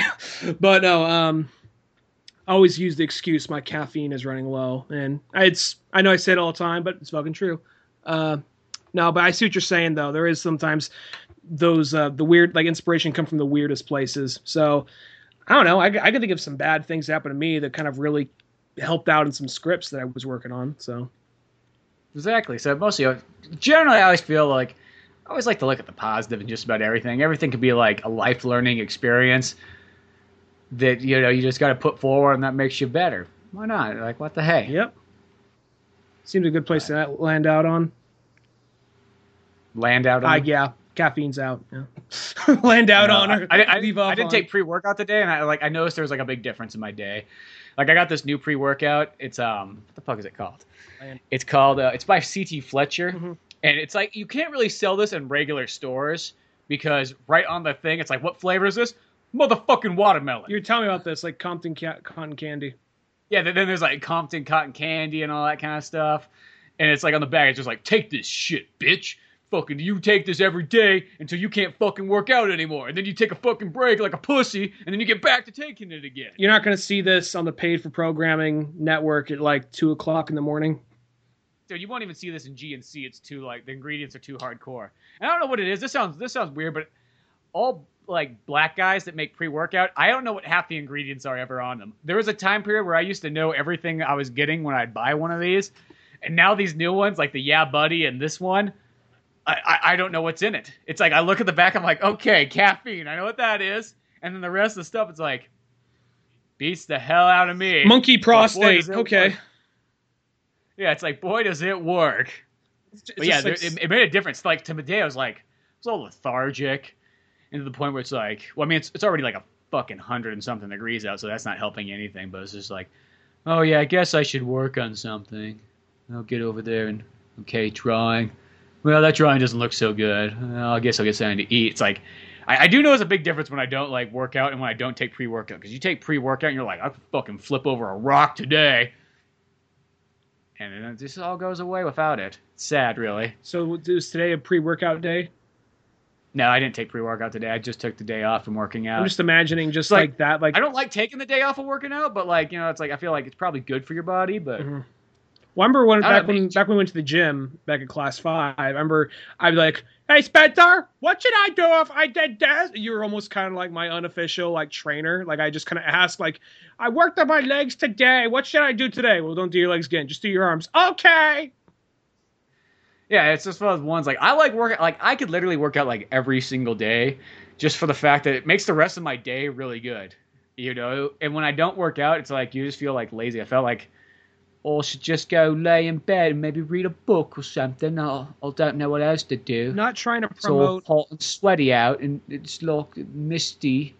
Not trying to promote Yeah. like being um like procrastination, but I feel like every so often you kind of need those days where it's just like uh like a day or two where you're not doing literally anything because i honestly think you could get burnt out and like you can have trouble trouble finding like it's hard to keep that like flow of inspiration constantly going i mean you can get it going frequently and regularly but it's hard to always have it going strong so i think there's a day or two i mean i'll be honest i feel like i need i sometimes need like one like one to three days where i'm just like I didn't get none of that done, and I almost feel bad about it, and I just kind of like hate myself for it. And so then when those three days are up, I end up just crank out more than I would have if I just you know just was going through the motions. Like okay, a little bit of lines here, a little bit of coloring in there, a little bit of writing here. You know what I mean? Because I feel like if you're forcing yourself to do it, sometimes some you got to force yourself, but sometimes. I feel like you're just going through the motions. You need to almost kind of re get that passion for it by doing something different or just breaking away from it for a moment. Yeah, well, you can't force yourself in art. I don't think that's real. You just don't get good material when that. I happens. feel like you have to force it out, like not like not saying as an end product, just force it out so you could, you know, because a little bit of bad work is better than no work. But I still feel that there are those couple of days you just need to like, all right, dude, not today. I just need to be brain dead for a minute and play like Zelda or something. And it's like, well, m- myself, it's like I mostly like pretty much almost like see because I have the problem of like not taking too many breaks. Like I feel like I probably should take more breaks than necessary because I'll work like generally like seven days straight where I don't do anything but just work on projects because like. I and, and work out like I kind of put two and two together. Like I work out, then I can work on my projects all fucking day long, and I don't really have a problem with it. But I do think that like once in a while, it's good to have like a like one lazy day. I don't, I don't really need to have more than that. I don't feel there's enough time in life to have more than one lazy day a week, if that even. But like you know, one of those days where you're like, what, what are you gonna do today? Ah, fuck it, I'm gonna read a bunch of comics. I'm gonna catch up maybe on some of my movies, maybe play a couple games, you know, and then also like take a day off of working out too at the same time. Like literally just do a day where you're like, don't do fucking yard work, don't do fucking anything where you're lifting something. Just like really let your body like relax and cool off. You know, take a fucking long ass nap in the middle of the day and really recharge because sometimes that makes a big difference. Like then the next six days, you're fucking back in business. You can get things going and really start working hard on everything, both your workouts and you know your creative projects and anything else you do. Like there is something to be said about that. Mhm. A lot of times I always get the point like I, I have this like conflicting part of my mind where it's like, but you're running out of time. It's like well, you know you got to get this done. Like oh yeah, I gotta fucking get this done. Like I have a hard time like especially the older I get, like I have a harder and harder time of like every day seems like a missed just, like- opportunity. yeah, like I, I can't really relax as much. I even have a hard time like sitting down playing video games sometimes, or even just like I can't even watch like TV dur- or like movies during the day. I don't watch TV, but I can't watch like even I don't like watching a movie during the day because I feel like right then and there that's gonna like make the rest of my day like that's it. Mm. Like I mostly I save all my stuff till like the the pretty much right before I go to bed. That's about the only time I watch something. You know, I use comics mostly as like that. That's like a creative break. You know, I mean, you could read like one issue, and you know what that takes you ten to fifteen or twenty minutes, give or take, on which size it is. And then after that, last time you're like, "Fuck, I'm ready to start creating again." Yeah, don't don't take it as me just being like, yeah, you gotta be lazy, just let it come to you, and it happens when it happens. Hopefully, it doesn't come across that way. What I'm mainly saying is, I feel like, I, I I agree with just about everything you're saying right there. I'm more saying in the context of I find myself like when I feel stressed out and overworked, I almost kind of find myself going through the motions rather than actually being inspired to actually work on the things I'm doing. And Uh-huh. that can come out with luck, lackluster work. So every so often, you just kind of need those two days or so where you just one or two days or even three days if you're being really bad. I'm not saying you should do it frequently. But Yeah, then- and I, I, I'm always afraid to go more like more than two days would be too much for me because the second that you go past it's also three just days, my day job though. That's the other big part of it. Just my yeah, you, you got that problem too. It's because those crappy hours. Yeah. Those, those hours fuck you. yeah. I've gone like when you go, have like 12 hour days like that doesn't help anything Yeah. but but it's one of those ones like i don't like to go more than three days because with creativity or it's like anything. It's i guess you could say with drugs or any it's like a, a video game is a perfect example too. You know you can go okay let's just we'll use a video game for example but it works with art it works with you know i think it works with alcohol and drugs too even but you can literally say like okay we're playing a video game and you take one day off you could jump right back in that video game no sweat. You take two days off and you go, man, I kind of want to play that game, but I don't have to get to it right away. You take three days off, and the next thing you know, you know, you know, by the time day four rolls around, you almost don't even care anymore. For all you know, you could be starting something brand new and never even get back to whatever you're doing. So that's why I always have a fear of going longer. Like I don't like to go longer than mostly like two days maximum between like creativity or anything like that. Because the second is is once you hit that third day, and then if you go into the fourth day, it's tough to get back in the groove. And that's where I feel It like is, that's yeah. where you're kind of screwed right now, is because you're just stuck with those 12 hour plus shifts, which it just pretty much kills creativity. It's like somebody might just must just come up to you and just stab you in the nuts with a fucking knife and just say, "Fuck you, you ain't making shit today." Well, I almost got to do this thing because sometimes my routine, sometimes when I get home, is like, well, first off, make dinner, and then after that, I'll like lay down on my on the couch, lay down on my bed for a minute, and just like, I'm just gonna watch one Game Grumps video or one Double Toasted review or, or just something, just one.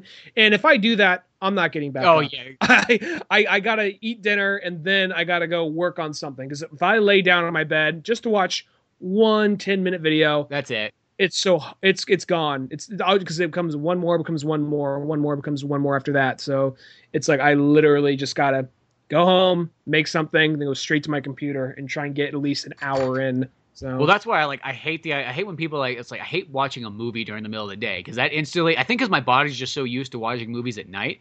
That's kind of like my body's like, oh fuck, we're going to bed now. Oh fuck it, you ain't doing shit now. You watched a movie during the middle of the day. Well, fuck you. That's it. Even if I go to, like the movie theaters, like I come home, I'm like, I feel like I'm burnt out. Like I like I just did like a whole day's worth of like errands and trips and everything. And it's like, what'd you do? Well, you, I, I literally sat in front of a screen that had flashing lights and sound, but for some reason that wore me out. yeah, that could happen. Or like a video game. I was- Video games are also a scary one too. It's like if- if I start a video game like at noon, it's just like might as well fucking call that the end of the day because you ain't going anywhere past that point. Every once in a while go you right can in- pull out of it. Like sometimes you can play a video game like really early in the morning, and then all of a sudden it's like, oh, I put a couple hours in, and now I felt like I actually got it out of my system. Now I'm ready to create. But if you do that like in the dead center of the day, I mean, some people are different. I mean, we can all do things different ways. But to me, if I do that in the dead center of the day, it's like might as well just call it the end. I uh I had um I had a little bit of that today. I actually I'm actually I managed to get out of it though. I had to um go to town to grab my paycheck, so I had to ride into town. But before that though, I was like, oh shit, my phone's almost dead. Well, I should probably let it charge, better be safe. And you're like, well, I guess I could play my Switch up until then. And I actually managed to get out of it though. I was a little afraid that I was just gonna, you know, get lost in Hyrule. Sure enough, I came out of it though. I think that's one thing with this new Zelda game is the the temples aren't very immediate, and you got to go search for the temples. So that because the thing about always gets me in Zelda is getting stuck in the temple. My thing is I'm trying to level them up, so temples be a lot easier when I actually go into them. Mm-hmm. Well, the thing about that game though is that that one's really easy to go. Okay, just one more temple, one more temple. The next thing you know, you've done like 15 in a fucking row. You're like, oh fuck. Mm-hmm. Or you realize, oh, I don't have the right item or enough endurance to get over to that area, so fuck, I got to go over here now. Yeah. Yeah, but um, and it's not saying anything against that stuff because I feel it's all like motivational things, but I feel like it's like timing. It's like there's a there's a time and a place for so many things, and that's where I kind of look at like lining up my sort of like I don't know. It's that's also where I feel like almost like if you have to have a day job, you almost want to have it like at nighttime rather than morning if you want to create because it's way easier to wake up and create a bunch of stuff than it is to go through like a day's worth of work and then come home burnt out and like maxed out to the point where it's like fuck it because when I that's so tough. When I uh, was working on Grit, I was wor- the the comic I was I used to make. I was uh, I was I was uh, doing the closing shift at a restaurant, so that would give me half the day to just kind of go get some drawings done, and I was way more productive then than I was like right now. That's for well, sure. Well, because you got the mornings. And, That's the thing is, I think that morning yeah. and afternoon is such a stronger time period than at nighttime. Mm-hmm. You know, and I'm not saying that you know. Once again, some people can work at nighttime, but I think a lot of times the people that work really well at nighttime don't have that hard of jobs. Like if you had a job that like you were fucking Randall and your feet were kicked up on the counter, like renting out VHSs, yeah, you could go home at night and fucking not have a problem whatsoever. But I think if you have a job that like just strains you, it's it's it's kind. I mean, not saying it's not impossible, but it's one of those ones like everything is working against you. When you're when you're going over like tour maps of a city all day, and it's hot people what's the safest, it's, it's what's the safest place to ride in. And then you got to bring a bunch bring a bunch of like displays out, put them all away. It takes an, like an hour and a half to get them all out there, hour and a half to put them all away, and then then a you know 30 minute bike ride home. Yeah, it's that just, it's just a mind melting job. So it's like in creativity, you need you need that freshness. That's where sounds like when you have jobs that are kind of like simple. It sounds kind of even goofy, but like if you're just doing like let's just say like you're sweeping or like you're raking or something like that. Like if that was your job, like boy, go out there and rake that field. A lot of times something like that that's not so labor intensive and hard.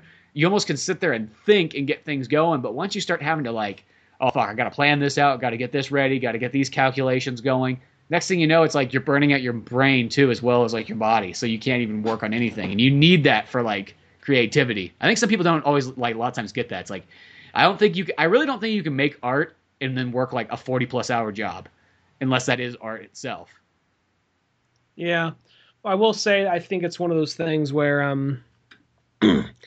I do feel like that, you know, you, people need to be outside their comfort zone, and sometimes these weirder, more obscure jobs, like the one I have. Like I'm renting, I'm basically going over tours, tour guide stuff, and then renting bikes out to people. That's my job right now, and uh, my day job.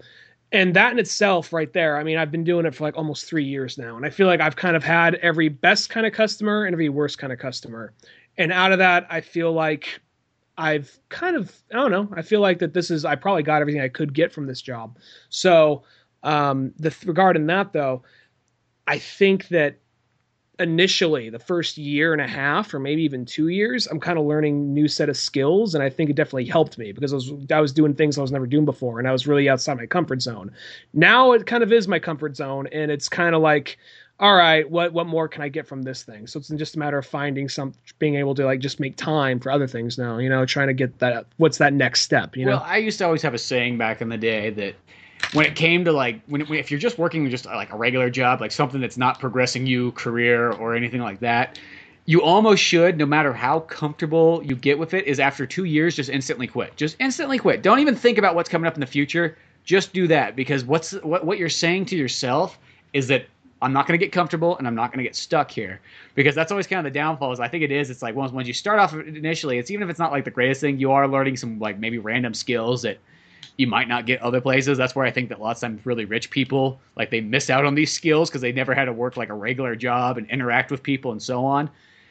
But you know, you kind of get that. But after about pretty much after about a year, maybe two years maximum, you got everything you need. You got out of it. You know, there's not really a whole lot more you're going to possibly learn that's new, other than maybe some random occurrences. So that's why I've always thought that's like, dude, that's the thing to do. Two years in, boom, just instantly quit just assume that you'll find something else. You live in a fucking America. That's how I look at it. You live in America. What's the worst that's really going to happen? You know, it's not like you're in some other country. It's like this is the only job I can get. It's like no, uh, you know, the world. If I'm homeless for more than two months, they'll hunt me down and kill me. Yeah, me. exactly. Like one of those ones. Like in America, it's like realistically, like not having a job, the government will fucking give you money so you can find something else. I mean, that's like worst case scenario, and it's really not bad compared to like other stuff. So I sometimes always feel like, hey, if it's not like in a sense a career, because that's like I feel like that's the difference between career and job. And I hate how like places like.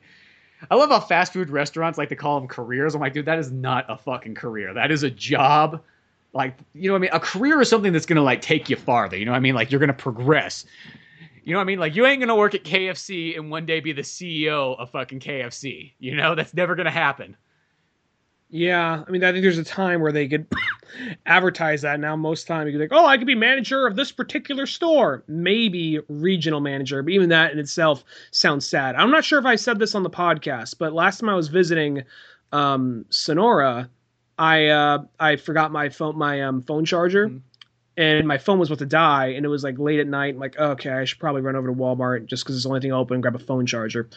On my way in, I saw, you're like, where's he going with this? On my way in, I saw like six people in Walmart outfits, a couple of them smoking, laughing, having a good time. Something I've never seen someone in a blue Walmart vest ever do. And it was just like, good for you guys. Good for you guys. And I, I didn't stop and say that to them. I just kept walking. But I was like, good for them, you know.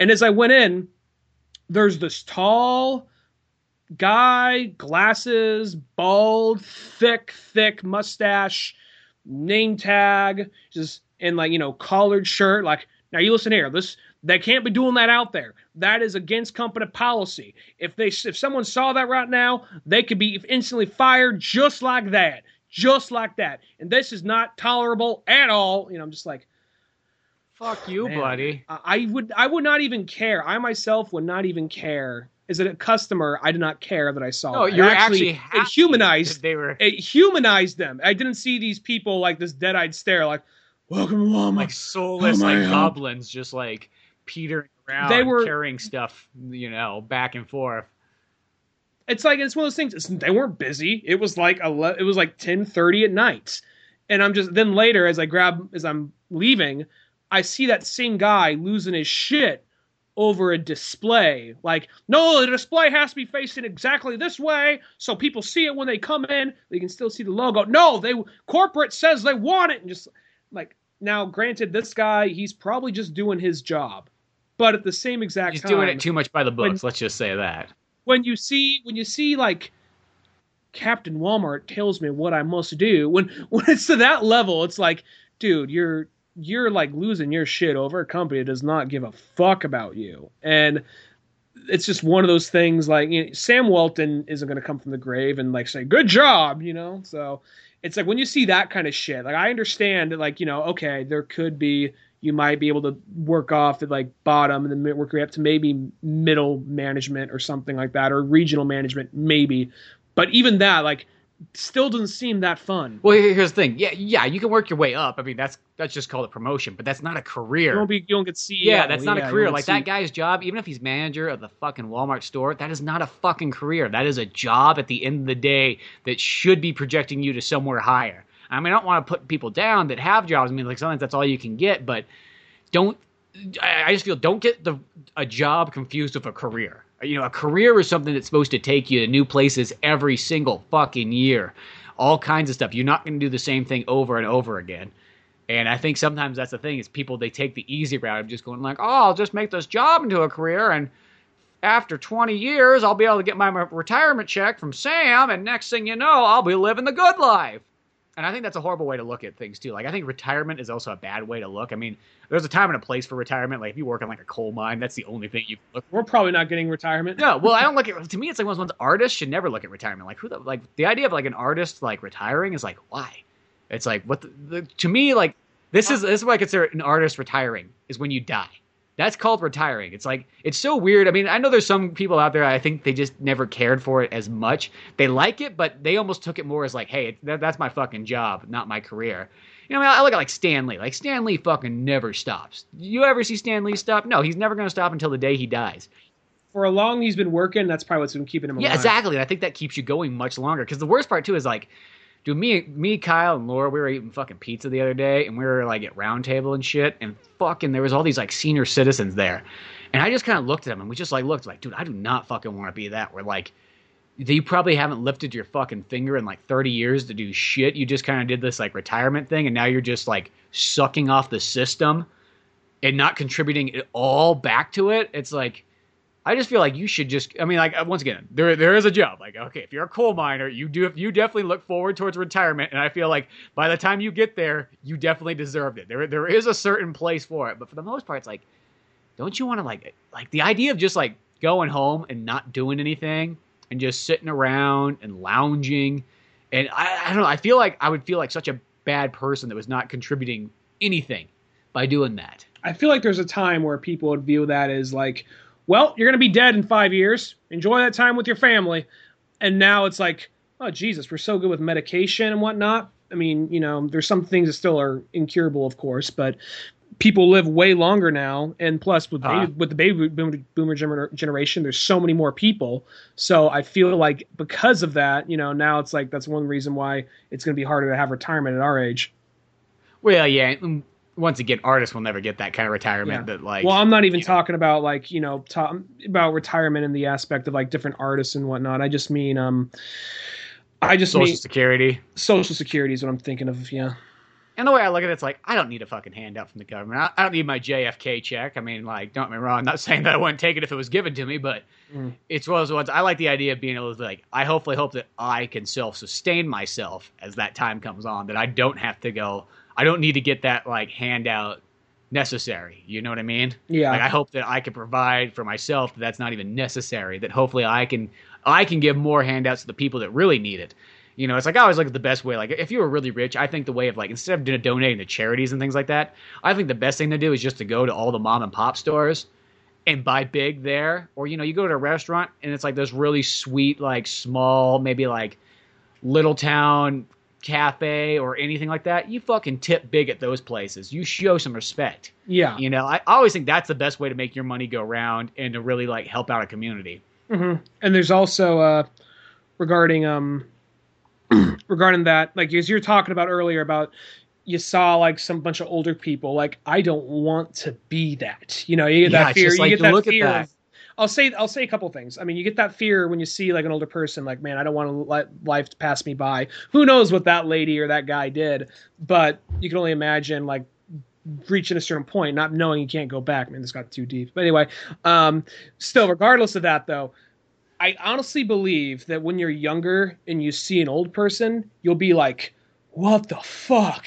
I don't want to do that. I don't want to be wheeled around in the chair." But I think there's two things we're also not keeping in mind, like because I had a grandma who went to a retirement home, and uh-huh. I got this total sense of like, man, this is just kind of sad. I'm just seeing all these old people that are just like, you know, there's even one time I talked to her like, "Hey Nana, how's it going?" I'm doing okay. Lord didn't take me today. He's like, oh fuck, all right. just like, right? Are you gonna take me? I got a 357 at the old house. Yeah. You know where it's at? Here's the key for it. It's just Ryan, yeah. I'll give you a twenty dollar bill if you come back. Think of all the ice cream you can get, Ryan. Huh? Huh? Give you a tootsie roll. Yeah, you know. Yeah, I've had it since 1976. Don't lie. I know you want it. You fat fuck. um, no, uh, well, my grandma was very nice. kind of want it, but I, I, I, yeah, I probably did. No, uh, she was very nice. She never said that, but she was just kind of like, uh, like when she stayed over at our place one time. Okay, like it was after like you know a big medical thing. Like, okay, Nana, see you in the morning. Yeah, maybe.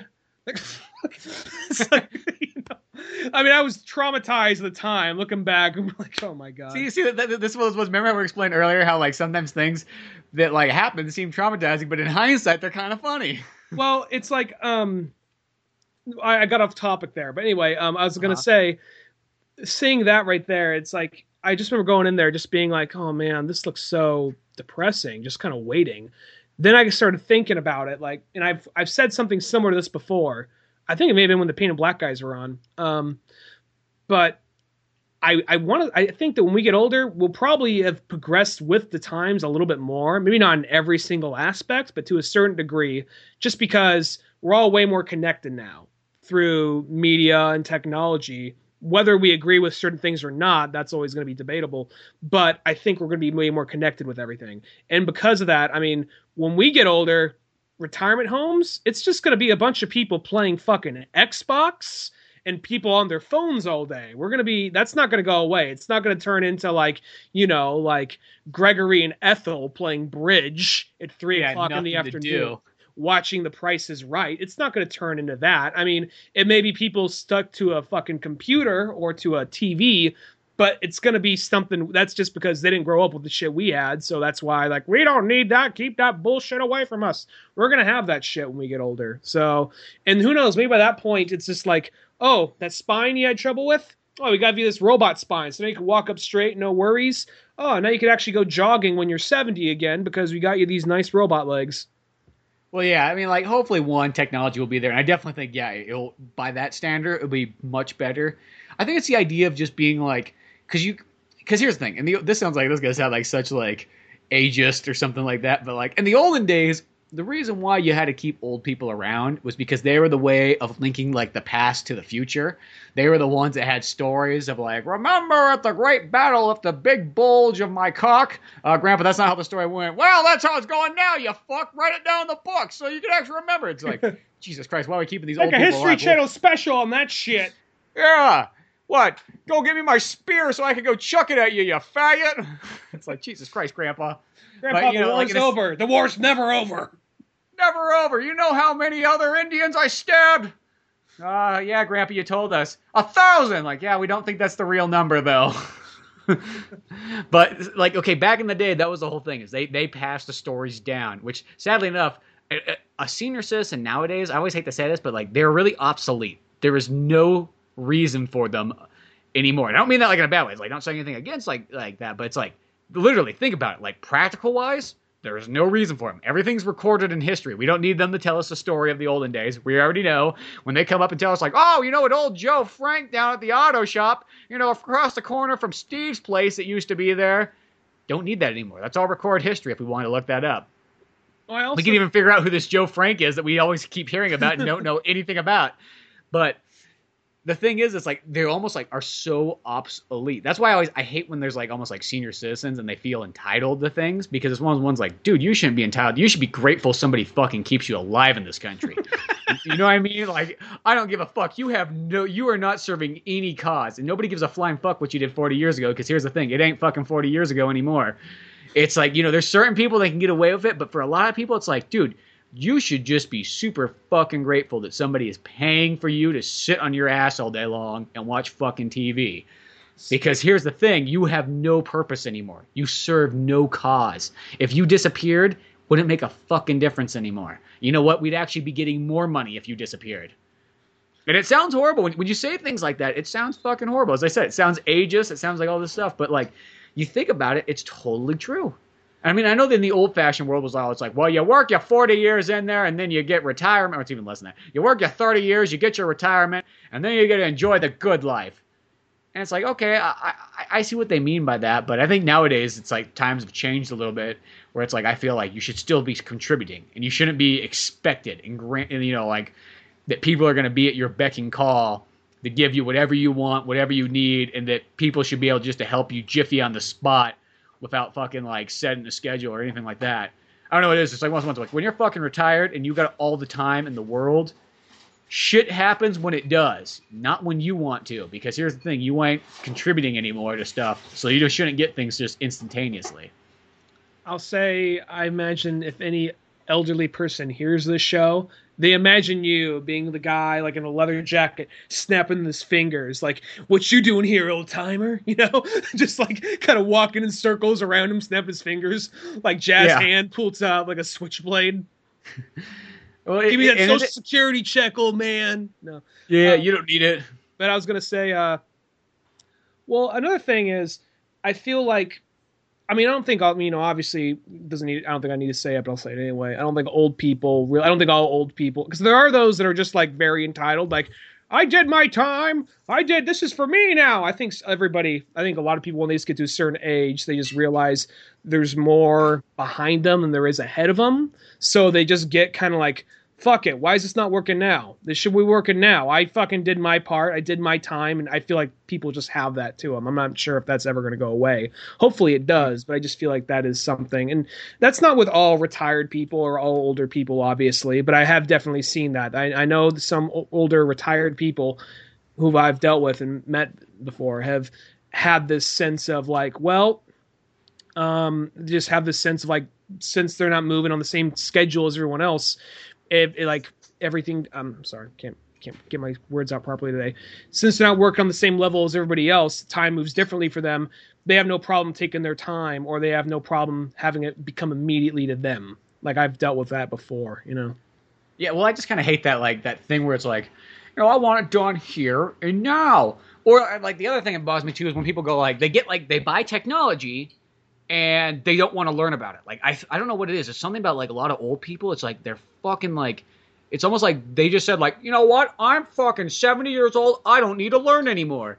And it's then it's like, well, if that's the case, don't fucking buy yourself a new fucking TV that you can't fucking work. Because here's the fucking thing. Now I'm going. I got some time to Comcast. I got. I'm.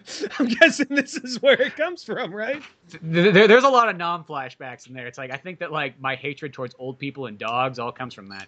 But dogs, really? Are you seeing? I don't hate dogs. I just have a dislike for dogs now. I, I like. I enjoy a house that has no dogs. I never would have imagined that.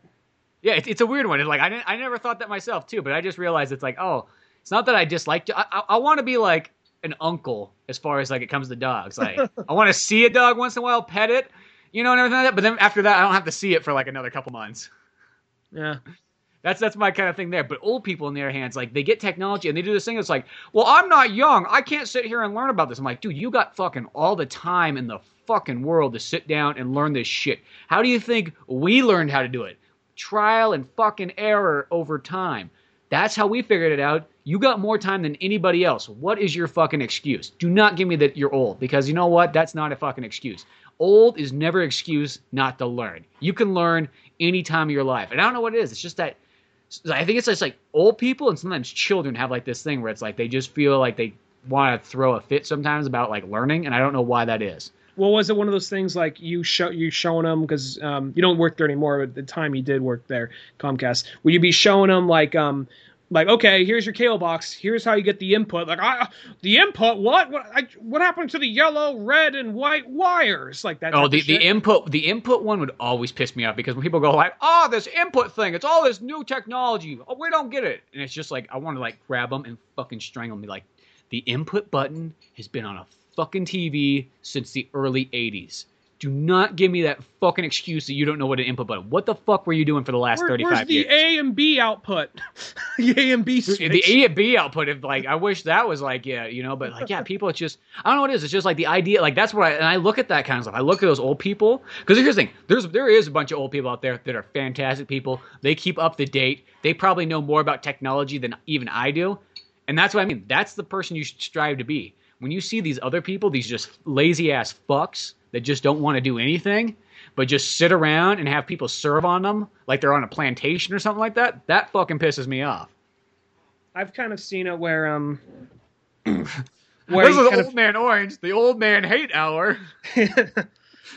well, I was gonna say, Caller, uh, you're on the air. What do you hate about senior citizens? Oh, oh they're fucking you. walkers, always holding up lines at the fucking the fucking restaurants. Oh, I know what you mean. Burn them all. You know what really pisses me off is when they go to a store and they ask for their loyalty card and they start sifting through their purse like they don't know what they're fucking talking about. that literally happened the other day when we were at the fucking Transformers. There was like some lady in front of line and she was like taking her sweet time and then there's like these two teenagers in front of us. And this teenager goes to buy the ticket. He's all like He's like, I fucking hate it when people don't have their loyalty cards and everything just ready and stuff like that. He's like, these fucking people just holding up the goddamn line. Like, this is like a 15 year old who's like on like a podium, like holding up the fucking line, not knowing what's going on. Like, what's the world coming to? What's the world coming to? He's holding he's like, up the line.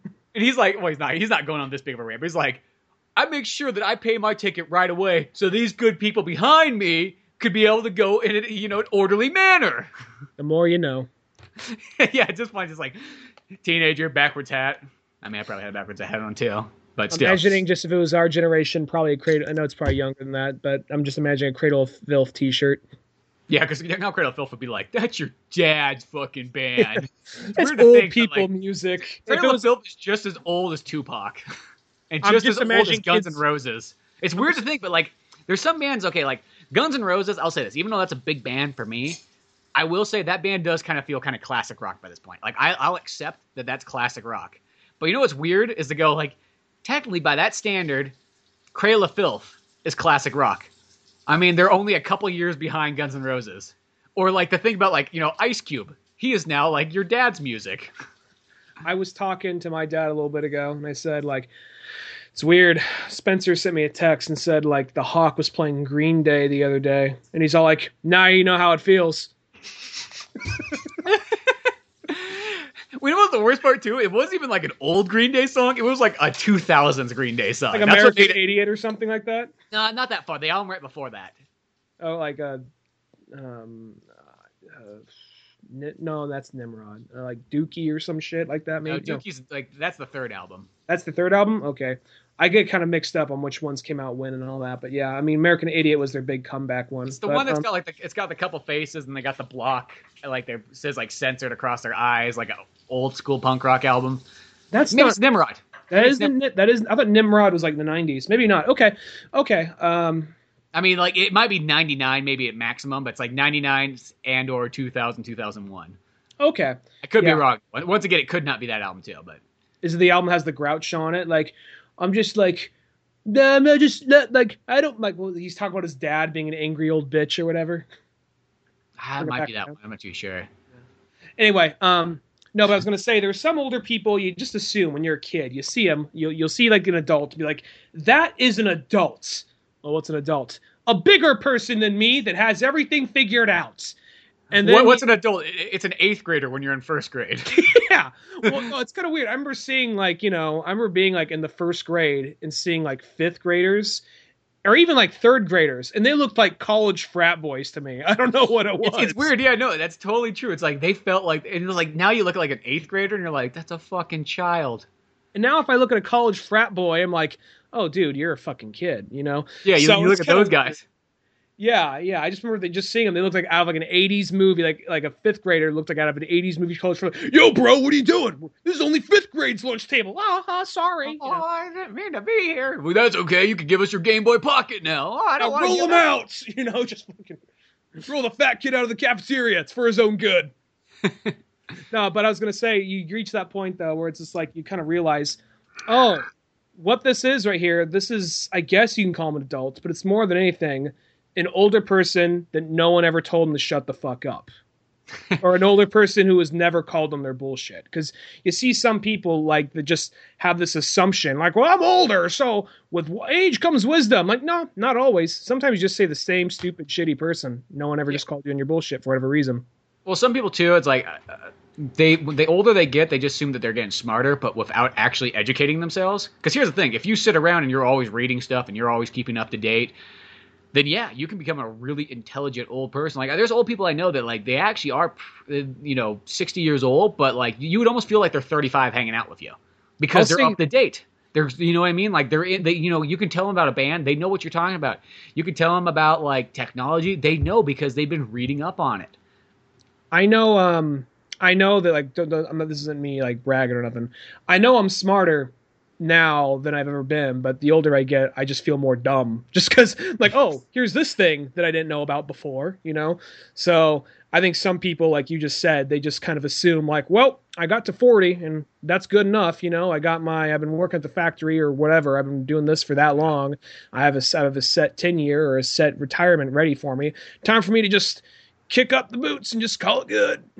Yeah, and there's that. I mean, as I said, there there is a certain job. Like, I mean, if you you do have one of those like backbreaking jobs that like that's more just the problem of kind of like the world is those jobs that pretty much destroy you in 20 years, so that you pretty much can't do anything by the time you're like age 45.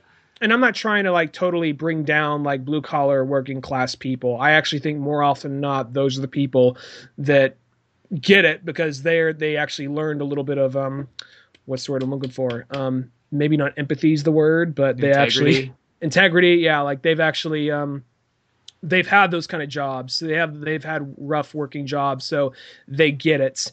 Where I think it's a lot of I don't know what the other th- these other older people that they just cause they just annoy the fuck out of us. I don't know what they did before or what what what it was, but I feel like those are the ones that never really had much of a like uh didn't work a whole lot, you know. Well, a lot of times I'll say this: the, the seniors that have the worst problems are always the ones that are generally a little bit more like middle class. They made some money throughout life. Those are the you know you very because here's the thing. A lot of times you meet the guy who is like the guy like I drove the old truck down at Bob and Jimmy's for my... that guy's mostly actually a pretty well guy because the thing is maybe he's still fucking outside cutting wood. He's still kind of like doing stuff. He's not asking for a handout as much. That those guys are a lot of times better. It's you get the people that's just like yes you know, I worked down, you know, at the office building and I was in charge of like firing people. And that, those are the people that a lot of times get this super entitled feel like, you know, it's like, oh, you know, I was into electronics when I was in the 80s and I made all kinds of money. Now I just sit on my ass. I think yeah, a lot of times those are the people that a lot of times have more uh, an issue. It's like that kind of, it's that middle class more than it is like the poor class. You know, not say, yeah. it's like when you get to the really poor class, once you start getting to like the ghetto, like, redneck trailer trash people, then that that's a different story. But yeah, yeah, I don't know. Well, I thought we were gonna peter out at like 106, but here we are, 150. Yeah, well, somehow, some way, we found like that's all. remember how we were talking? Look what hate can yeah, bring. How- hate can make some really interesting conversations. Hate brings art, just like laughter brings art. All these things can motivate you to art. Because here's the thing if you didn't have emotion if you didn't have feeling towards things you would never have art and you would never have communication. But once there's something in there whether it be hate or i like how like else too it's like man you don't hate on a movie you don't hate on a comic book you don't hate on music. You respect it you all for what it is. But when there's fucking people out there that are fucking shitting on your fucking freedom fuck those people. I mean that's kind of how i feel in life. I, I think we should be grateful for everything we have and we should be like hey take it all in but the second that you get somebody who feels fucking entitled, fuck that motherfucker. Somebody who thinks that they're better like... than everybody else, somebody who's unwilling to learn, no. I think that is the problem. Regarding all the things you're saying about um, art and emotions, let's just say equilibrium was right. yeah, there we go. That's what Christian Bale was trying to tell us. Exactly. And, you know, you always got to listen to the messages of Christian Bale because they're important. Gun Fu. Yes, that too. God, I haven't seen that. Boy, that's a movie. I kind of forgot about that. That was like one of those like post Matrix movies. That might need to be a. Uh, I gotta watch it again. It, but I would seek that movie out if we did a retrospect on it because I kind of that might I've been be wanting to do a retrospect again for a while. I know we've been talking about for like the last three months and we haven't done it, but that is a post Matrix movie, and I remember I liked the movie, but I had a little bit of this grudge towards it because it was just like blows Matrix out of the water. Well, they, they did that advertising where once again that ties us all the way to the beginning of our episode of like the Sega Nintendo wars and everybody like that. But they did that thing, which it, that's I feel that almost is what creates fanboys more than anything else. Is when one company says like, "Yeah, this one's so good, The Matrix is like the fucking wussy version of it." Because that instantly goes, "Fuck you! I'm stand by The Matrix 100. percent Fuck you, Equilibrium. Think you're so fucking special." And it's the same thing. With, like that movie just dragged its nutsack across Keanu Reeves' face. That's how good that movie is. yeah, it's like I think that almost creates fanboys more than actually its own stuff. It's almost like when the rival competition puts down the thing you like, that is what creates more of a stronger fanboy. Yeah, because I don't know how many times I, have been turned away from so many things when I when they have that kind of advertising. You, you, don't really see that advertising as much as you used to. That was a very '90s, 2000s way of advertising. Was literally putting things down to get your point across. Well, even remember cereal commercials. I mean, won't, well, this is going to be a whole other topic for another 15 minutes. So I'll make this quick. We talked about this yeah, a little bit ago. But cereal commercial, but they were like they ultimately taught kids shitty values. Like let's let's let's use something aside from Lucky Charms and the Trix Rabbit. Like Corn Pops is all about like a very selfish, very paranoid kid. Like like he's gonna steal my pops. He wants my pops. He's gonna come in. He's gonna steal my pops. It's just like almost as if like he buried a fucking body and he's like he's gonna crack. He's gonna tell somebody man. He's gonna find out. We gotta ice him before he ices us. You know it's almost like something to that level or the one that was just like the rice krispies. Like want some rice krispies? Sure. Psych! I thought that was waffle crisp. It could have been both okay maybe, maybe. no waffle crisp had the i want to say it. was I want to say rice that old lady's stealing your shit. Yeah. Um, no, it was like Rice Krispies. Remember, it was a kid eating a bowl of Rice Krispies going down a purple inner tube. Yeah, psych, and like a water slide. Psych. But I don't know what it is. That, that was totally like '90s average because the video games were bad about. It. You could just pick up any book from like 1996 or magazine from 1996. Just look at the ads. The ads in there, like I, I almost just like it for like historical value, but when you think about it in, like in the context, they're like horrible. As they just like would put down everybody else just to like booster their own. I mean, I guess you could say maybe that was sort of like was, was that what the 90s was all about we think of it being this like magical time full of color and, i think we thought it was like edgy i mean we got to keep in mind this is a time where people were really idolizing bart simpson so people just be edgy and like you know by having your arms crossed, like whatever, man. That makes you cool. yes, well, like I mean, smells like Teen Spirit was the anthem. Yeah, it's like oh, you can say that, that that Nirvana kind of style of like the whatever lifestyle of the '90s created things where like you could put down other. It's kind of weird because it's like I don't think of the '90s being like a negative time. I feel like it being a very like positive like sort of section because it just seemed like things were getting very accepted. Things were almost started to like intermingle, and it wasn't like I mean, you take like Sum 41 coming up at the end of the 90s, like, what is that? That's like the marriage of like punk rock, metal, and rap all in one and pop. Like, it's like, what more could you want? It's everything you needed in one. Like, we're not like having any problems anymore. And maybe if it's like, but at the same time, then, then you got the other side of it where it's like the backlash of like where everybody's putting each other down to try to sell their products well, even though the 90s were over by this point, I think it was ultimately 9 11. It was just like, oh man, fuck, what's the point? You know, I think that's where it really doubled down. Yeah, and then, well, that kind of like I think that's what created like that, like oh, we can't live that Sum 41 lifestyle anymore. Shit got real. I just like for every other country, it's like fuck you guys, this stuff happens to us all the time. It's like ten times worse. Yeah, but you're not America, so you don't get it. you don't get it. That's why I think it makes me kind of laugh. It's like okay, 9/11's like it's not that it's it's a bad thing, but like you just compare it to like shit that happens in other people's countries. It is fucking. That's like, Tuesday. Yeah, it's like it's yeah. What the fuck? It's like Europe's had like I mean like five 9/11s over the last yeah. like couple years, and then we'll, we'll, be going back to 9/11 until something that happened. Pretty much, I guess, because what was before 9/11? You like went to like Pearl Harbor, like Pearl Harbor. Oh my god. I guess the worst thing before that was the Oklahoma City bombing, but that was that wouldn't come from overseas. That came just from homegrown psychos that were that believed in God and all that. Yeah. And I mean that, that that one was bad too, but it wasn't like an extreme like one. You know, I mean, like that's why I look at Pearl Harbor. Pearl Harbor was like a big deal. I guess you can say it's. I mean, I guess if you're looking at something that came from another country, I guess looking at that aspect, yeah. Yeah, that too. But I mean, okay. Pearl Harbor. No, Pearl Harbor was worse than like Oklahoma City bombing, definitely. But yeah. All right, getting off topic. Yeah, yeah. Perfect place to leave off on the episode. 9/11, Pearl Harbor. What's worse? Yeah. You decide. Hashtag. Hashtag you decide. Pearl Harbor or 9/11. Which one's worse? Tell oh, well, we got the tally from last week. Looks like 9/11 wins. Whoa! Actually, we got a lot more votes for the Oklahoma City bombing for some reason. Don't know why people think that one was worse.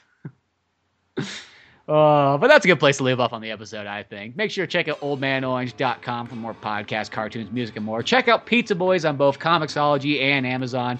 Read some of the funny, might as well. I'm Spencer Scott Holmes. I'm Ryan Dunigan. We'll see you some other time. Later, folks. Thanks for listening to the Old Man Orange podcast. Check out our website at oldmanorange.com for even more podcasts, cartoons, videos, music, and more. Send us an email at oldmanorangepodcast at yahoo.com.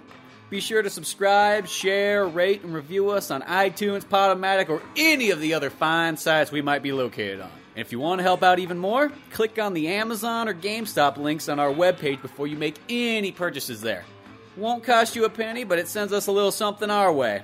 Thanks for listening and tune in next week to Old Man Orange.